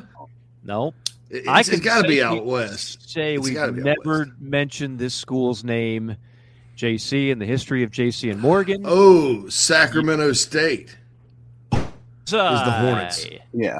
Mm. That's right. That's right. A little help from State. Google, Ooh. but that's okay. Sac State. Sacramento Oh, State knocked off Stanford. No, no, no. I, dude, I, I swear to God, I did not Google it. And yes, they did beat Stanford. Samsonite. Samsonite. Samsonite. Gosh, he must They're must work three out. and oh. zero. They're three and zero. They're now number two in the FCS poll. Sacramento. How State. terrible is Stanford? This is JC. Remember when we used to do um, hits and misses as a part of JC and Morgan? Yeah, we had a, we had we do different segments now, but we used to do a segment hits and misses. You know what we were right about, what we were wrong about, and I always said, and this is true. I, I you know I'm I'm secure enough in in my knowledge and what I've been right about. I preferred being wrong. I think it makes for more entertaining stuff, right? what I was wrong about was David Shaw. Uh, if you go years back, I thought David Shaw was going to be an NFL head coach because his stock was going to continue to rise in Palo Alto. The problem is when Andrew Luck left, so too did the success of David Shaw and the Stanford Pro. When McCaffrey and Andrew Luck left, I mean, you're talking about you're talking about two. One guy should have won the Heisman. Another one was the number one pick in the draft and ranked the highest rated college football quarterback prospect since John Elway. Uh, when they left, like it all just fell apart. And before I know it, David Shaw can't win a game. And and next thing I know, he's popping up on like my TV set on the NFL network, but he's not coaching anywhere. It's almost as if he just didn't like have the the appetite for it anymore. I mean, he's certainly good enough where he could land a job somewhere else if he wanted to, but he chose to just no. So you you take that and then you take what Stanford has now turned into, and it's amazing how bad. There's just no excuse for for Duke to do what it's doing, and for Northwestern to do what it was doing when Fitzgerald had things going before the scandal. And here is mm-hmm. Stanford. I mean, if you've been to Palo Alto and if you've been to that campus, they got every resource imaginable. And they flat out suck at college football right now. It's an embarrassment.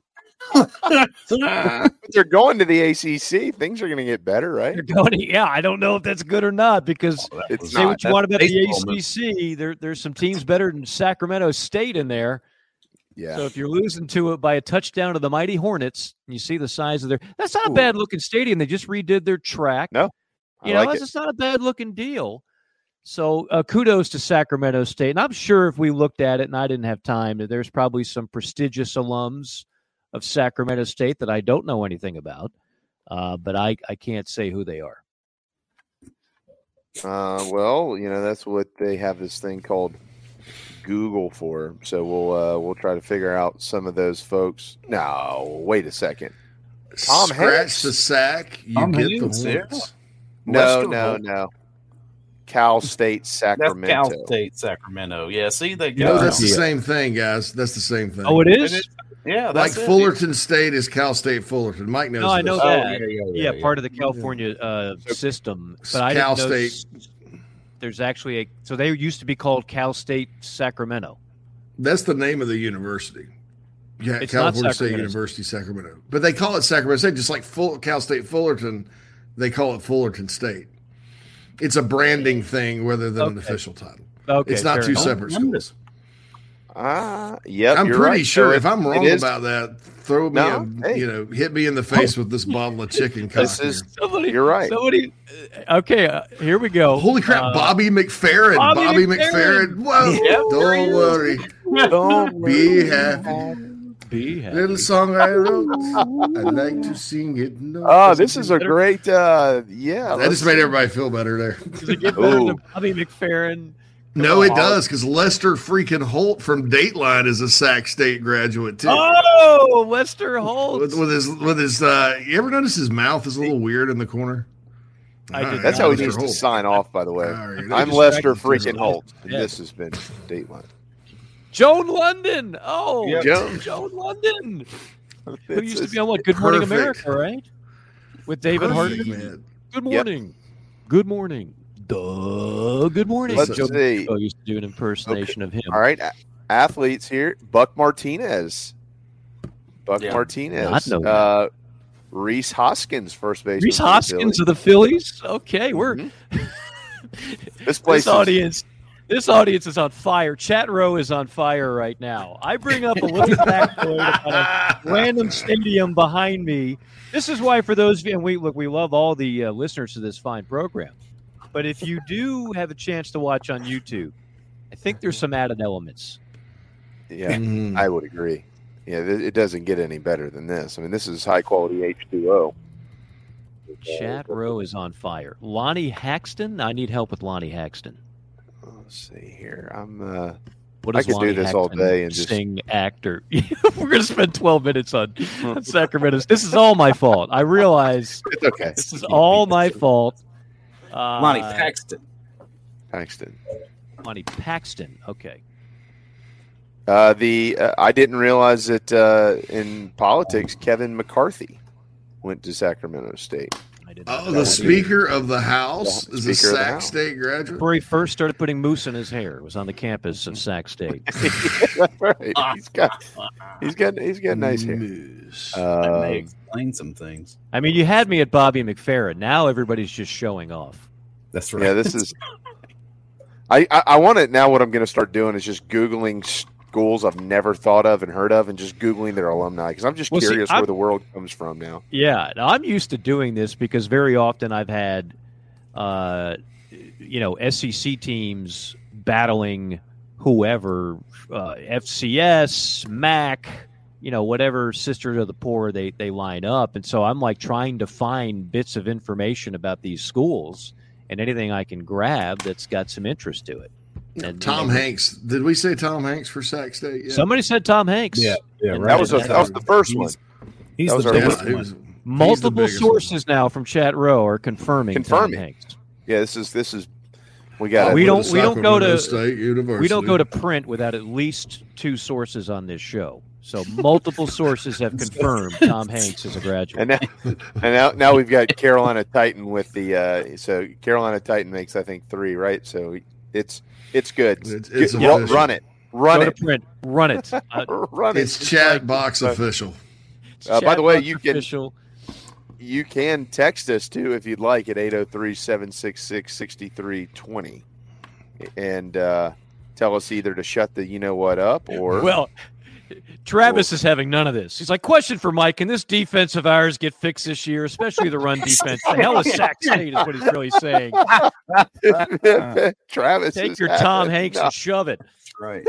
yeah, the hell with Sacramento State and the hell with you. All right, here Bobby I got to McFerrin is he an outside linebacker? Is he going to help things? No, I didn't think so. Uh, yeah, what is it? exactly. Uh, all right. Hey, I, I've got a uh, left turn pop quiz for uh, the three of you. These six quote unquote basketball schools are combined 18 and 0 in college football. Can you name them? Oh, uh, well, I know there's 39 unbeaten teams out of the 133. These are six of the most infamous college basketball programs in the country. All right, so we got North Duke, Carolina. North Carolina, Duke North Carolina. Louisville. Yeah. A lot of, Well, lot of no. ACC blood. Oh, did I Louisville you- lose? was- Louisville. Well, I didn't include them in this one. I mean, Oh. are they? Well, I mean, amongst the six that I'm talking about here, I'm not sure. Okay. they- I mean, they're kind of a Duke, Kansas, UCLA. Kansas. Are we still considering UCLA. basketball power? Yep, yep. Kentucky. UCLA's Kentucky. ranked right now. They are. Kentucky is a uh, is Kentucky has played no one, but they're ranked. Oh, that's what Kentucky Zero. does every year. Strength of schedule Not zero point zero. The, an- the annual point Kentucky September cakewalk. They they love And, uh, smack. I thought I saw. There's one more. It's an ACC club. It's the only one that doesn't wear blue of that group we just mentioned. Uh, Syracuse. Syracuse. Syracuse. Yeah, oh, yeah, Cuse is three and zero. The the Babers fight for survival. Dino, he's rocking it, dude. All right, he so keeps, which he keeps he keeps turning it around. You know, he's uh, he's still there. so which Remember when of he was a hot coaching commodity? By the way, I do. He was smoking hot like five years ago, and then it just went. Yep. And by Hey, the way, very- Sean, Lew- Matt Campbell Sean was Lewis was with him when he was hot. You know, have we given so much praise to Sean Lewis on this show about the job he's done Mm-hmm. in Colorado? Well, Sean Lewis was there with Dino during that fantastic year. So that's a very similar to what JC just said about David. Shaw. Five years ago, David Shaw and Dino Babers were two of the hottest names com- together. No question. No, no question. I mean, five year. I mean, uh, uh, Shaw like hit the trajectory. He, he was NFL bound. I mean, but so was Matt Campbell. I've got a number on Matt Campbell. This is why loyalty is good to a point in college football, but sometimes you really do have to strike when the iron's hot. Matt Campbell finished ninth in the country in 2020. Uh, he was a three-time Big 12 Coach of the Year at that point. This was after great success in the MAC at Toledo. He wa- he could have picked his job, but really, I thought he was going to he's going to jump to the NFL if he jumped at all. He said, "Nope." Iowa State believed in me, and they're paying him a good amount of money now. You look at that contract. Uh, Iowa State they found some they found some nickels in between the ca- the the couch cushions. Since that point, since finishing top 10 in the country in 2020, Matt Campbell and the Fighting Cyclones are 12 and 16. 12 and 16. And nobody's talking about Matt Cam- I won't say nobody. Michigan State, I was looking at hmm. some of the names mentioned for that job. He's on there. He's he's on that list. He I'd take it. be. I mean, they lost to Miami of Ohio. Yeah. And he'd be a great coach. At, his style of play works at Michigan State, defensive oriented, And you get better players. and he would get a lot better players than you can get at Iowa State. yeah. Iowa State's uh, a tough job. Great fans, tough job. I mean, he could have had the South Carolina job. He could have had, I- I- like I said, I mean, he had pick of the litter status at some point. He, He really also did. could have had the Lions job for sixty-eight million Well, dollars. that's what I'm saying. I mean, he wasn't just turning down college jobs; he was he was turning down NFL jobs. Oh, I- I'm sorry, it was Ohio University they lost Yeah, to. just- Ohio University, who no longer has uh, Frank Solich coaching it, the great Frank. By the way, I, w- I think Nebraska fans probably looked at all his success at Ohio U and went, "Why did we get rid of this guy again after he went nine and three? now they have Who is who is I'm their sorry. coach there now? Who is their coach there now? at Nebraska. Matt No, no, Rhule? no, at or Ohio U. Ohio. I'll have to look it up. I'll have to. That's one I don't definitely will have to Google. Because uh, the think MAC has always got some from sneaky within. big names. They probably did, but they've always got some sneaky. You know that the, the, the couple of years Terry Bowden was up there, like they they've had some sneaky big names in the MAC, and it's produced a hell of a lot of careers. That league has. Uh, That's a good point. oh, Tim Albin. Tim yeah, he was Albin. their. Yeah, Tim he was their OC. Tim Albin. No, I love no, Tim Albin. Uh, Tool time. No, My he was God. uh, he was their OC for uh, for for Solich. So he's just kept the ball rolling. Okay. So he sung backup for Bobby McFerrin, but that was years ago. Tim Albin. Yeah, Ladies before he and got into coaching. Tim Albin. he was in the two deep. McFerrin and Albin. I, uh, good. Speaking of Ohio University, here's a list of names who. the Ohio. We're going to do this all day. All day. Uh, Bob Bob Huggins played there Played where? at Ohio University I did not know that. Okay. in You 72, drink- 73. Drank some before liquor he- there too, probably. Yeah, I'm Before he sure. went to West What was the Virginia. drinking age? John On I think it matters. Yeah, it's true. Pretty sure he found a, the same fake ID I did. Oh wait Uh, a minute! I, I've got I, I've got I've got the goat though. Masters. I've got the goat Ohio U alum. Mike Schmidt. No, Paul Newman. Oh. Oh, Oh, no, that is. You just you're don't not get him. trumping I that mean, yeah. You're not. You're not. and trumping also oh, uh, Ed O'Neill, Ed O'Neill, Al Bundy. Varsity. Uh, oh from- man, I'm he went you what, straight from- Ohio. he went straight Ed from O'Neill. Polk High to Ohio U. I'm a big I'm a big shoes. fan of Ed O'Neill. He I was mean, Little actually a good football player back in the day. Little day. Giants is a classic, right? Him and Craig T. on that. Nelson both. Craig T. Nelson as well, by the way. Craig T. Nelson. No, Little Giants was great. Ed, Ed Who O'Neill. did, you, was, who did you pull for more? Did you pull for Ed O'Neill or Rick Moranis in Little Giants? Ed O'Neill.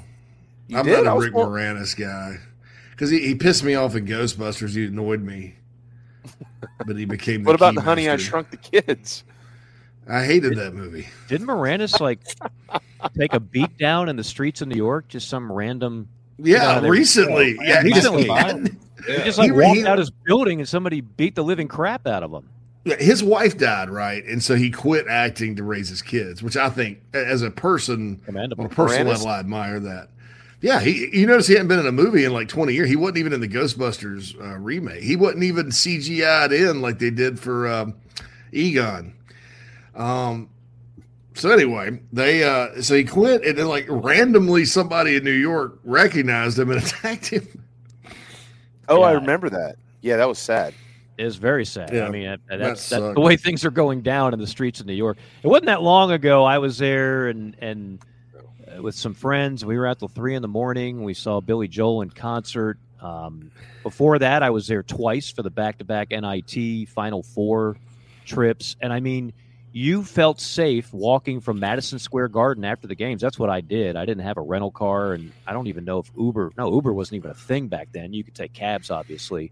But me and many, many Gamecock fans and employees were there. Say what you want about the NIT. When you got a chance to celebrate a championship in the Big Apple, uh, a lot of Gamecock fans took advantage of that trip, and and everybody felt safe walking back in Times Square to the street to their respective hotels, what have you. Ain't nobody doing that now. No, Different, different deal.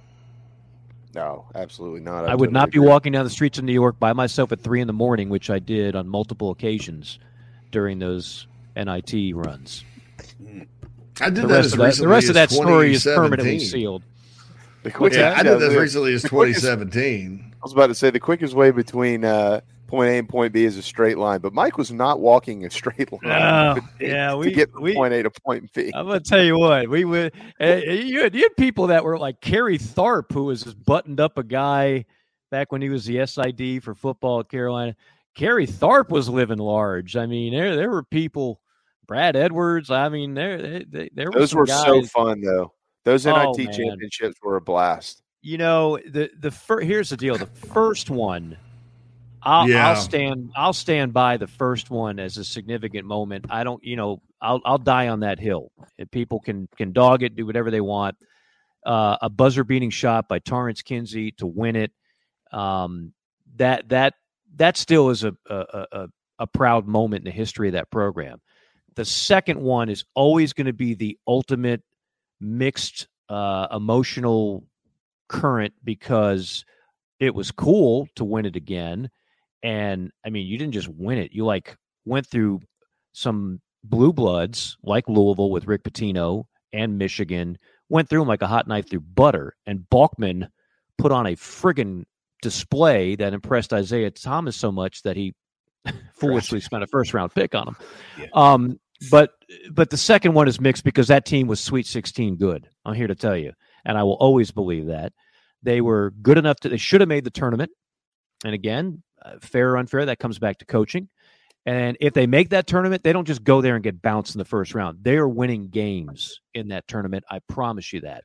But they didn't make it because they always played poorly in February. That was a problem. So Was that the Yes. 20 win team that got bumped for the 19 win Arizona squad? Is that was that that year? Kind of they were on the bubble and Arizona snuck in at 19 no. wins. They were not that- on this a was- shit bu- bubble. I know No. what you're Odom talking about. win. Phil. Yeah, yeah, yeah. Mhm. That was a Frank Martin team that you're talking about. Oh yeah, yeah. That's Oh. right. That's right. You're right. That was a Yeah, Frank they Martin. look. They they could not win in the Odom could not win in the SEC. One of the non-conference, right. one of the postseason. He won the SEC tournament.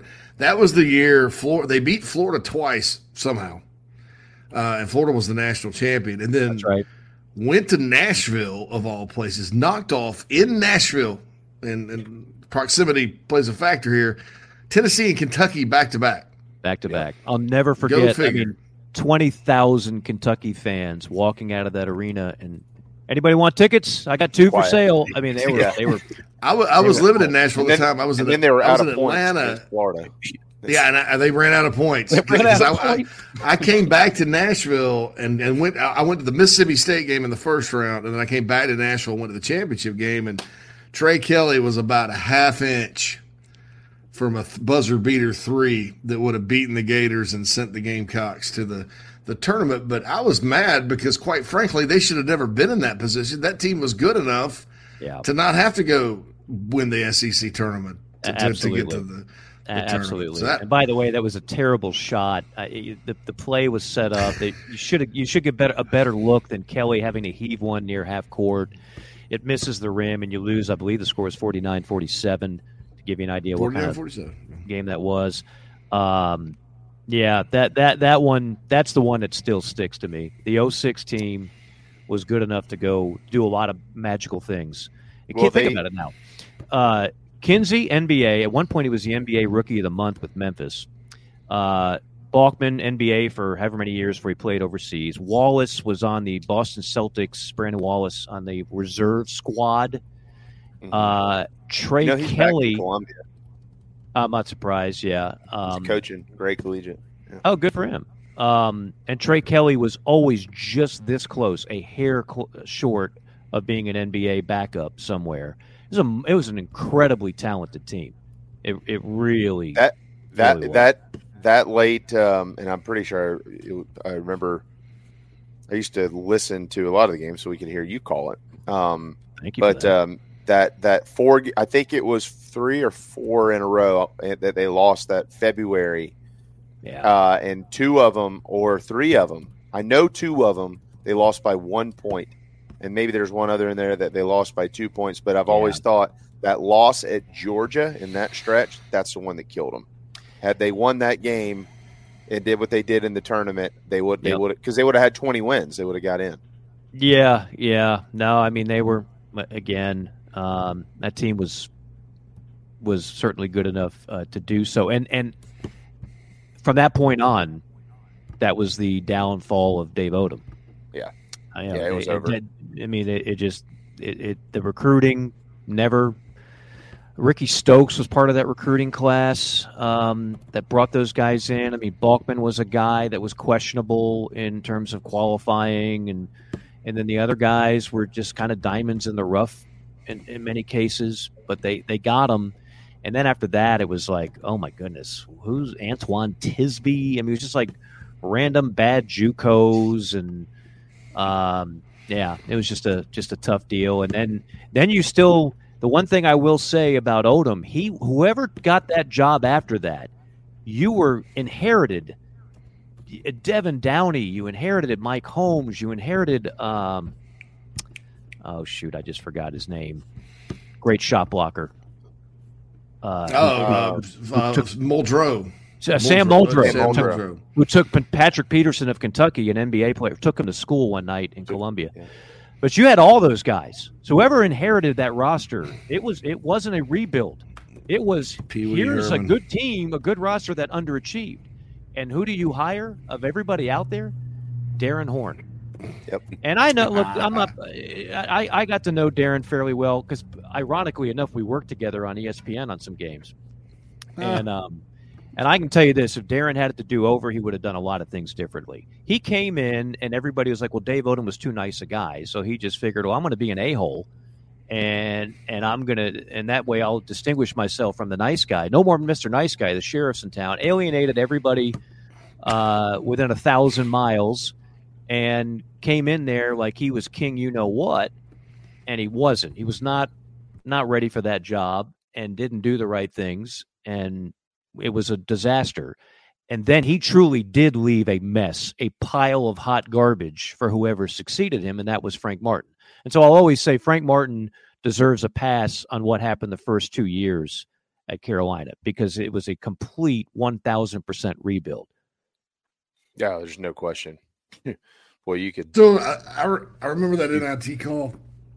It's like something like what something like so and so. There's got to, and you could hear the St. Joe's fans. I remember that call. You need I need an MP3 of that, Mike. Because I, I can't find I don't it even know if. I have that. Uh, it's If you, if you find it, send it to me because it's not. Yeah. You don't. It's not on like a lot of these great calls from Gamecock history are all over YouTube and stuff. Even back to the Bob Fulton days, but that one's not. Yeah. It's it's. I went looking for it one day and I That's couldn't find it. interesting. I, it's I know it's on a video because we had banquet videos at the end of the year, and I know it was on there, and like everybody started standing up and applauding, and and it was like an emotional thing to watch that back. It was on a Wendy's commercial the next year, not like a national Wendy's. Wendy's commercials were doing this campaign where they'd run local highlights of the local team with the radio call. And so every now and then I'd be sitting there in my living room in Columbia, and all of a sudden I hear the call, and I'm like, "Where the hell is that coming from?" I turn the TV, I look at the TV, and it's a Wendy's commercial. So that was uh, it was an interesting campaign. I never got a dime off that, by the way, and I still don't eat at Wendy's. But it was cool to say I was on a Wendy's commercial for uh, for a time. You don't eat at Wendy's? Uh, I worked my first job ever in the fast Oh. food industry was Wait, at Wendy's. wait, wait, wait. That That's was enough enough. for me to say, okay, I'm, I don't I'm need to hear anymore. I don't Yeah, want you to don't- uh, You don't want to know. So no, if I have to pick a fast food, well, for I'm a Five Guys person. Son of a. But if Yeah, I have to go complete drive through, I, I go Burger King. I have it my way with the king. Okay. All right. Who was a pretty all good right. defensive back back in the day. If you remember those commercials, I mean, you weren't. He, he ran like a four two. He was oversized. He running around the field with a big crown killer. on his head. Didn't matter. Uh, I could break. was- You know, he he could stop a run. He could play free. He could play strong. Didn't matter. Um, Yeah. At any rate, all right. Football. Sorry. Uh, Well, we do need we do need to take game. a break. Stop and So run. Let's take a break and talk all yeah. good. We're going to take a break and More Sac uh, State alums on the other side. when we when we return first the first thing we're going to do before we get into football with uh, the golden tones uh, we have a winner from last week's fab five challenge those of you that participated on the app uh, thank you you cannot go participate right now because we don't have this week's up just yet but that'll be up by tomorrow morning uh, but we do have a winner and we will announce mike you will announce you have the you have the name I do. right? I have it. I, I received it. We're not Okay. talking about my five and zero. We're not.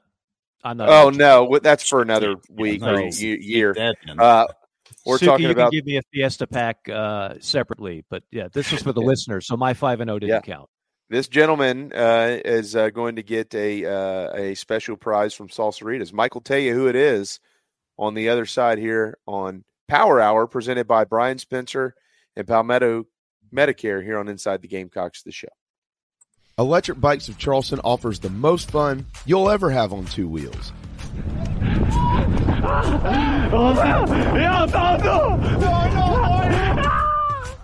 Magnum, Velotric, Aventon bikes, and more. And they sell to consumers all across the state and offer outstanding warranties and service after the sale. Five levels of pedal assist plus a throttle help you handle the southern heat better, but still get great exercise. Bikes are available all ages and sizes. ElectricBikesCharleston.com or stop into their store in Mount Pleasant. Electric Bikes of Charleston, powering inside the Gamecocks, the show. Bikes are trusted! Electric bikes are Charleston! Electric bikes are Charleston! Electric bike to Charleston. Charleston. Golfers and wannabe golfers, former Gamecock golfer Meredith Taylor is now a full time golf instructor in the Midlands of South Carolina. In person golf lessons are held at the Country Club of Lexington. Half hour, hour, on course 9 or 18 holes. And if you're outside of South Carolina, Meredith conducts virtual lessons. Just send in your golf swing for analysis. Gift cards are available for in person one hour lessons. Connect on Twitter at Mayor Taylor and find her online at McKellarEnterprises.org. Her email is on the website. Schedule your next lesson today with Meredith Taylor, former Gamecock golfer. Down here in the South, we don't always see eye to eye. While our taste in college football teams, or what sauce, if any, goes best on a rack of ribs, or what to mix with our Dixie vodka might be up for debate, we can all agree there's nothing better than a Southern tailgate. And like our favorite college teams, our ingredients come from small towns and big cities. They're grown in Southern soil, are crafted by Southern hands, and proudly represent the South in our backyard and beyond. So raise a glass of Dixie Southern Vodka to celebrate being made in America and raised in the South.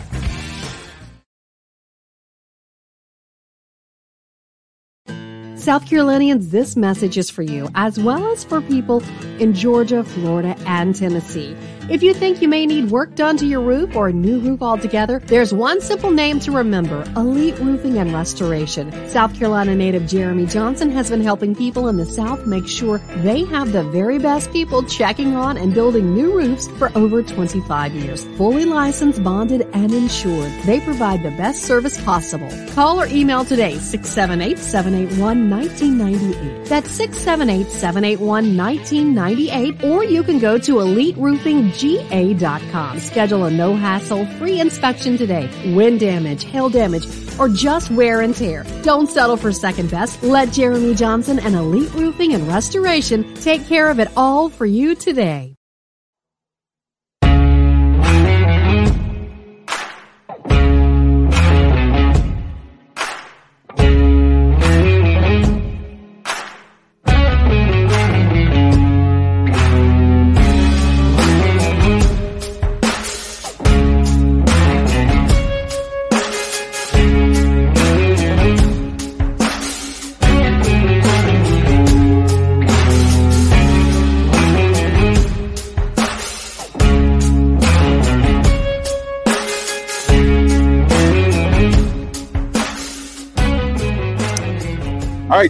1237 inside the Gamecocks, the show. We will not wait any longer, Mike. You've got a winner. Uh, you can um, every beginning every Thursday, so you'll have a couple of days each week to to head to our app and submit your name to win a uh, a pretty neat prize pack from Salsaritas. Mike will give you more details on that in just a second, but it's very easy. It's on the front page of the app, thanks to many of you, a lot of you actually, that entered last week. Um, and the new uh, Fab Five will be up by tomorrow morning. But uh, Mhm. I'll turn it over to the Golden Tones to tell you uh, who was at their finest last week. Yeah, don't try this at home, you young broadcasters, but I'm going to actually give you the winner, reference the contest, and then JC. and then segue into breaking down the Gamecock running game as part of as part of the next Fab Five challenge. So do not try this. Uh, oh well, this is- p- pardon me, Mike. I've got a phone call to make here just right now. JC. did, did JC check out on me? I, Uh, I, I, I lack I lack self awareness sometimes. better now than on JC and Morgan. If he checks out on that, then I'm I'm in trouble. Uh, so congratulations to Trenton Alexander. He went four and one, which uh, that was the best of the participants. Four and one. You got yourself a Fiesta pack. Uh, great for tailgating. Serves up to five to six people, courtesy of the Columbia locations of Salsaritas. You'll be in touch with Suki on how to pick that up. Uh, Trenton, congratulations to you. And of course, we'll have our new Fab Five challenge up tomorrow. And I will tell you already what the tiebreaker or what the fifth one is. You know, the fifth one, it's four games against the spread. The fifth one always has a Gamecock angle to it. And I want you guys to guess how I arrived at this number. So last week it was it was over under on completion percentage for Spencer Rattler, which was 69 and a half. And you say, well, that's pretty high, Mike. Well, he was 83% going into the game. And he Uh, was he was gonna he was gonna be over that until the fourth quarter too. until the I fourth was quarter. good then- until nine minutes left in the Yeah, game. I- I- I- nine was- minutes. I Yeah, was I was counting. I'm like, all right, still over, still over. I was Oh, thinking if here- Phil pulls this off, uh, because he was the only one of us that had over.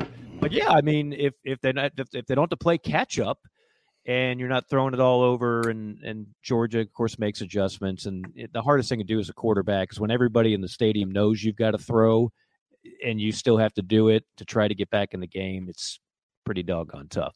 Um, the so the question, the fifth one this week will be longest run from scrimmage for the Gamecocks over under 16 and a half. Now, how do you Oh, think I how do you think I picked that number? That's a really good probably because they only have one run this year for over that. Mm-hmm. Their longest run from scrimmage is exactly 16 yards. Yeah.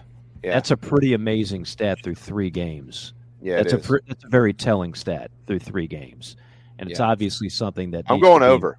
I am Just too. tell it- I'm already. here. I'm already They're- they're gonna- One's going All to get busted this week, and I'm going Yeah. over. Yep.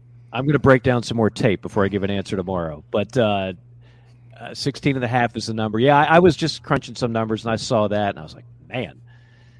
Uh, look, they, they clearly do not have a like they don't have a difference maker at running back, and that's okay. Like you don't have to to win games, but it, it's when you're not great up front, you don't have a difference maker at running back. Juice Wells is banged up.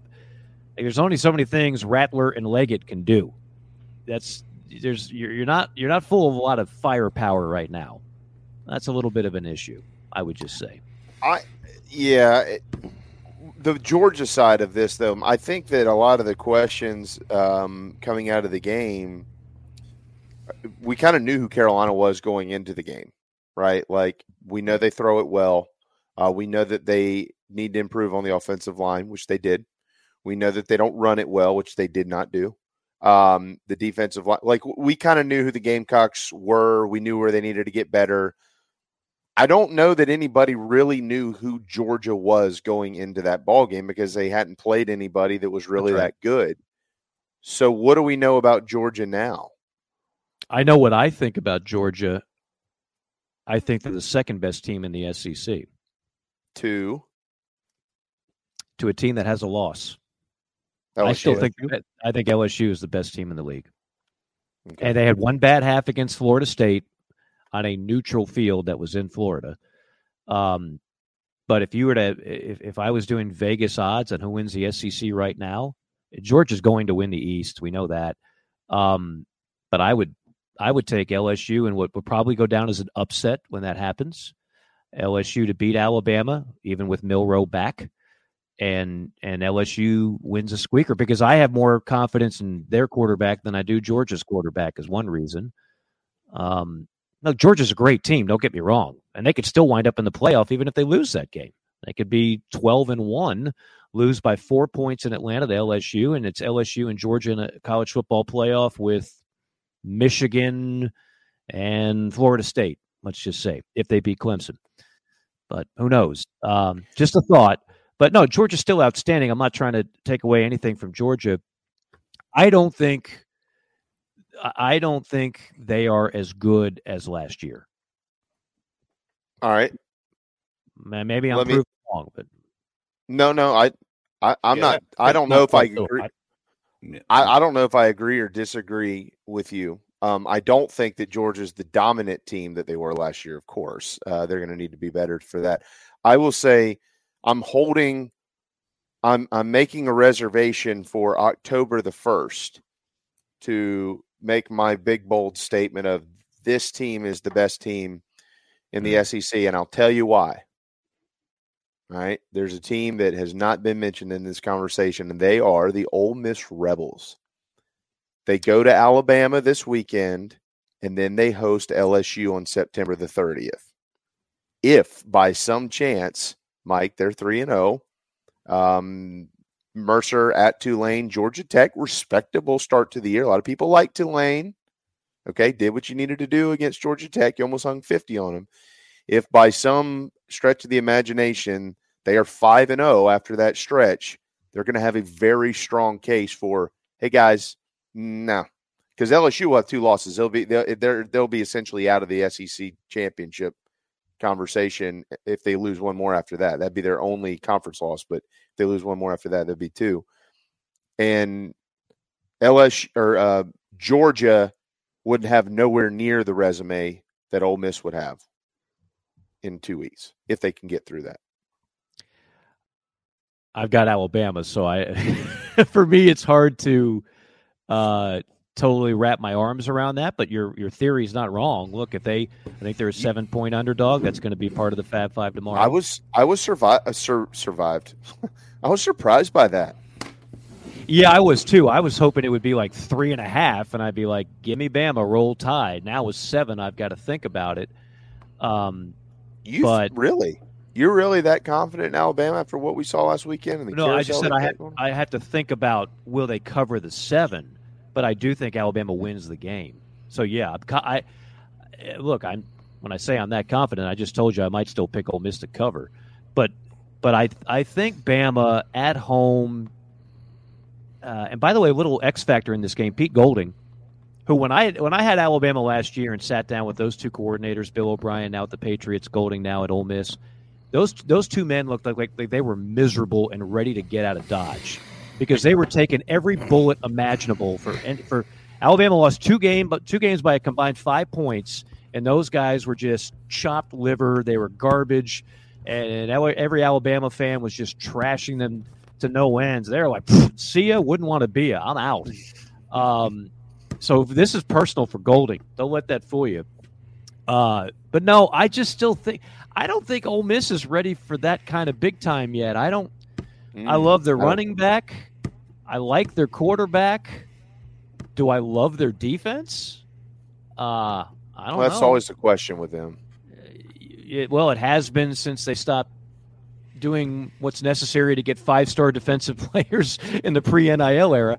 Um, yeah, it, it I, I just I think Alabama. This is the kind of game where they bounce back, and if they don't, woo, oh, it's going to get nasty. But um, no, I, I, I just uh, I don't think Alabama's as bad as look what they did again. They, they clearly they used South Florida. This is a luxury very few teams have, right? Most teams, if you did this as a coach, you wind up losing and you get fired the next day.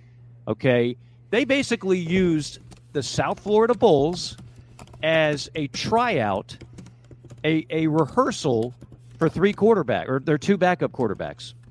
And now, after doing that, they realized, okay, Milroe is is the best option we have. We might not love it, it might not be perfect, but it's the best option that we have. So, but that's what they did. I mean, they didn't they didn't say we're going to go ahead and hang 50 on the USF because we can. They said let's use this almost as like another spring game to figure out who our number 1 is. But that's not what you're going to see on Saturday against Ole Miss. And I think Well, JC agrees by the way he's typing. Yeah, yeah, I do. Well, he's, I he's mean, putting that in his report. No, oh my bad. I forgot to. I, I forgot to No, no. mute there. Shoot, I- You're good. I hope It's all right, no. Phil- is is Philip Mountbottom around? I'm sorry, No, Philip. I'm sorry. I've I've tried to do a lot better. I apologize, but Mike's absolutely right in the sense that that's they have it, it, it basically played it like a scrimmage. They have that luxury, yes. I will say this though. I don't know if y'all agree, but oh, I'm not saying they will. I'm not saying the percentage is above 50-50 that they will or anything. Just hear me out. You got Ole Miss this weekend. You've got A&M in a couple of weeks in College Station. You've got um, LSU at home, at Kentucky, and at Auburn. Now, the other games that I didn't mention at Mississippi State, Arkansas, Tennessee at home, I'm not even really acknowledging those right now. Just those five I just mentioned, those are all losable football games for Alabama. Okay. Mhm. In my in my mind, I'm not saying that they will lose. I don't think that they will necessarily. As someone, but when is the last time any of us looked at an Alabama football schedule, three games into the season, before the season, halfway, whatever, and you circled five games on it and said they could lose each one of these games. Saban's I was in first college. year, 07. Yeah.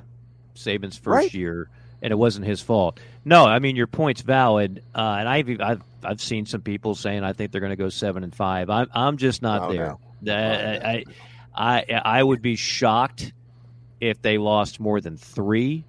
I'd be surprised if they lost more than two. And I, I'm, I'm telling you right now, I look eh, what you're saying about Ole Miss is not crazy at all. If they win this game, the bandwagon is not going to be big enough to jump on for for people across this country. Uh, there, there, there's There's nobody left. There's nobody left. They're already on the Colorado bandwagon. Well, I was gonna There's say, nobody out there that's eh, looking for one I to ride. My goodness, is that taking enough oxygen out of the room? Like, I think it's a great story, and I've said this for for months that I I, I think the infusion of Deion into a moribund program out west is great for college football. But holy smokes, has there been uh, our um, our guy um, uh, Pate State, Josh Pate, a uh, a a JC production, I might add.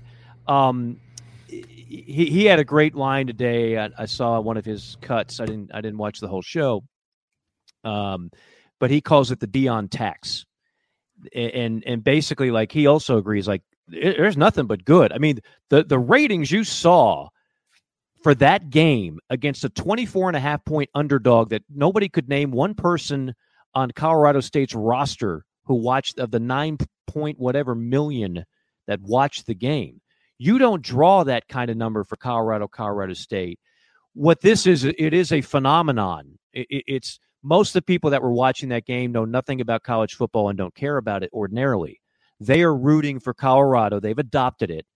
Uh, it, it reminds me as a kid, I grew up. Uh, part of my childhood was in Virginia and in Arlington, not far from the campus of Georgetown. I used to go to camps, uh, soccer and basketball camps when I was a little kid. I became a huge Georgetown Hoya fan as a kid because they were in my backyard and Hoya paranoia and everything else. The the overwhelming majority of people that were wearing Georgetown hats and it was a cultural backing, and that's what you're seeing going on with Colorado. Make no mistake about it. It is a cultural backing um, to draw that many people for a game that ordinarily nobody would care about. Uh, but uh, there are other things going on in college football. Is my point. like there are some great stories, and after they lose the next two to Oregon and Southern Cal, and if they don't, then it's an even better story. But if they do, my guess is it'll cool off a little bit. Uh, but for now, it's like, man, oh man, I, I I didn't get the memo that that's the only thing going on in college football. It's just like pump the brakes a little bit. Uh, but but I don't know where the hell I was going with that. But other than the fact that Well- Colorado has just dominated every piece of of cov- national coverage of the sport since they went over a, a mediocre TCU team and a bad Nebraska team. And I was going to say, I don't know if he either turned them down or uh, was never asked, but the fact that every major network in the country was in Boulder covering the game last weekend, and I never saw one interview with Jay Norvell. Like, if he declined, that's one thing. He declined. If he didn't decline and they were just up Deion's butt the whole time, shame on all of them. I mean, that's that's your, your job's to cover the game, not be a fan. So, I mean, that's Yeah, That's- well, that's the other thing. I mean, you have national people that are covering the sport that are clearly. I mean, they might as well have Colorado pom poms on. yeah, it's, Um, it's, it's and gross. That eventually, I mean, those things work themselves. Eventually, people will get a little bit turned off by that. Um, but but th- there's there's a lot of that going on. I mean, we, we see it we see it happen in, in a lot of instances. That's just the nature. Deion's of the done a good job doing what he So he's a terrific job, and again, it's a great. It's it is a great story, and I'm glad. I hope he stays in the college game, uh, because if this keeps up, he's going to have an NFL opportunity. There's no doubt about that. But Yeah. holy smokes, it's been a slurp fest to the uh, to the unknownth degree for quite a for quite a bit here, where it's like okay, and uh, at at some point, uh, the people that are covering the sport might want to also include some other stuff going on, perhaps. Um. Yeah, no, yeah, you. Uh, I don't think you're wrong. I think you're gonna. We know how this goes. They build it up. Everybody jumps on the bandwagon, and then, um, and then after a while, uh, they either start losing and things come back to earth, and everybody kind of forgets about it. Uh, the, the bandwagoners, or people who were on the bandwagon then decide after a month that they're so sick of hearing about it that they just jump to the That's other right. side and tell you that oh I'm, I'm so sick of this. Oh, and are? that's Jamie. That's what TV loves. TV loves polarizing, polarizing teams. That's why the Dallas Cowboys. Like, if you're doing one of these talking head shows every day, you're almost required to, to spend 20 plus minutes talking about the Cowboys, even if it's not relevant. It doesn't matter. It's polarizing. Uh, Georgetown back in the day was kind of polarizing. They love polarizing stories, teams, individuals, because you they want people that either are pulling for you or pulling against you because either way you you what you care which means you're tuning in if you if you if people are just ambivalent i don't give a crap. I, it's like i always used to say nobody hates vanderbilt. You got to be Right. really No. good for people like nobody hates vanderbilt. You ever met somebody like i hate the commodores. I just hate them i can't stand them i hate everything about vanderbilt. Nobody. Because In football, no, no, baseball. Well, man, the everybody baseball's a different Vanderbilt. story. I'm talking Vandy football. The Vandy boys rub a lot of people the wrong way. The spike in the baseball, all that stuff. you, That's a whole. you other got to be good generally for people to hate you, or at least like, you know, have uh, you know, beaten somebody like Missouri, for instance. Like they just get under your skin. Like we, they're not good. Why are we losing to them? Like this Yeah. is, and so you, Yeah, you you- instantly hate. You're, Missouri. you're not going to hate Missouri. You're going to be like, damn it, they're getting on my nerves. Yeah, like they're just you know, the- getting on it's, it- it's it's the kid that you just want to shove back in his locker, you know, and you're like, get the hell away from me! Like I'm not going to hang out with you. I don't like you. I don't like your book bag. I don't want you around my friends. Like, get in your locker and lock yourself in there. you know, but Shut up, but he I'm just keeps tagging along, and then before right. you know it, he's stealing the show. It's it's. I feel that Missouri and Kentucky or fifth Missouri, Kentucky football both fit that in the SEC. Yeah, no, it's a good point. I'm like, I'm nobody- like, I'm sick of hate- Kentucky being let's be seven and five. South Carolina's been that team before, though. I'm JC. sick. Of, I'm sick of team before. Missouri being seven and five. They're eating up wins that could go to the Gamecocks or Mississippi State or Ole Miss or these programs that actually care about football. Go back. I don't know. Mark's. I'd love to see Mark Stoops take the Iowa job or some job. somewhere. Why didn't he take Michigan State? He'd be a good fit. Uh, yeah, well, you know, the rumor for a while was um, if somehow Franklin got axed at Penn State, that that would Mhm. be that he'd be a primo. But I don't think Franklin's going anywhere anytime soon, especially if he can beat at least one of Michigan, Ohio State. Uh, By the way, just I know we'll get more into it tomorrow. I have a good feeling about the game Saturday uh, in Columbia and and for Carolina. Yeah, yeah, and and part of the reason why I th- this whole thing with Will Rogers playing like in a pedestrian offense because and I, I'm not surprised at this. I, I know how Zach Arnett thinks. Zach Arnett thinks like a lot of defensive coordinators do, and they think of complementary football.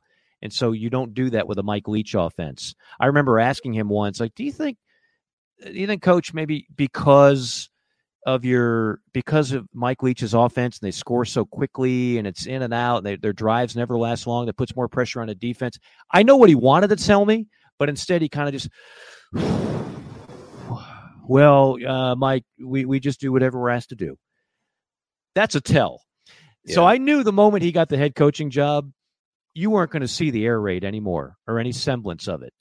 And you've taken a guy who was going to be the all-time SEC leading passer in history of the league, pass all of Aaron Murray's records, Mm-hmm. and you've taken it and you've, you're running an offense now where it's like, oh, this is what we're doing, and the fan the fans there are getting restless, and but my point is is that because of that, if Mississippi State can't just gash the Gamecocks, I don't think it's the same passing game threat that we've seen in years past. They just don't do it that way anymore. Um, Yeah. now, that doesn't solve all of Carolina's issues, right? I mean, you still, if if you're the Gamecocks, you got to find where the points going to come from, who are the weapons going to be, and everything else. But I, I think this is a very winnable game and a very important game for sure. Yeah, it's a it's a huge game for South Carolina. Huge. If you it it really seems like and again we're going to talk about it tomorrow. We'll pick it this week the whole nine yards, but uh, it seems like the rest of the season, the result of this game is kind of the result of the rest of the year. Win it, lose it. I, I think this whole stretch, this is the swing game stretch. If you look at it, these next four or five, I've, I've thought this from the beginning. This is where the season, in a lot of ways, starts, and and you're gonna how you feel about the way the year went base, is based on how these next five go, and, and that Yeah. all starts Saturday at home against State. Agreed.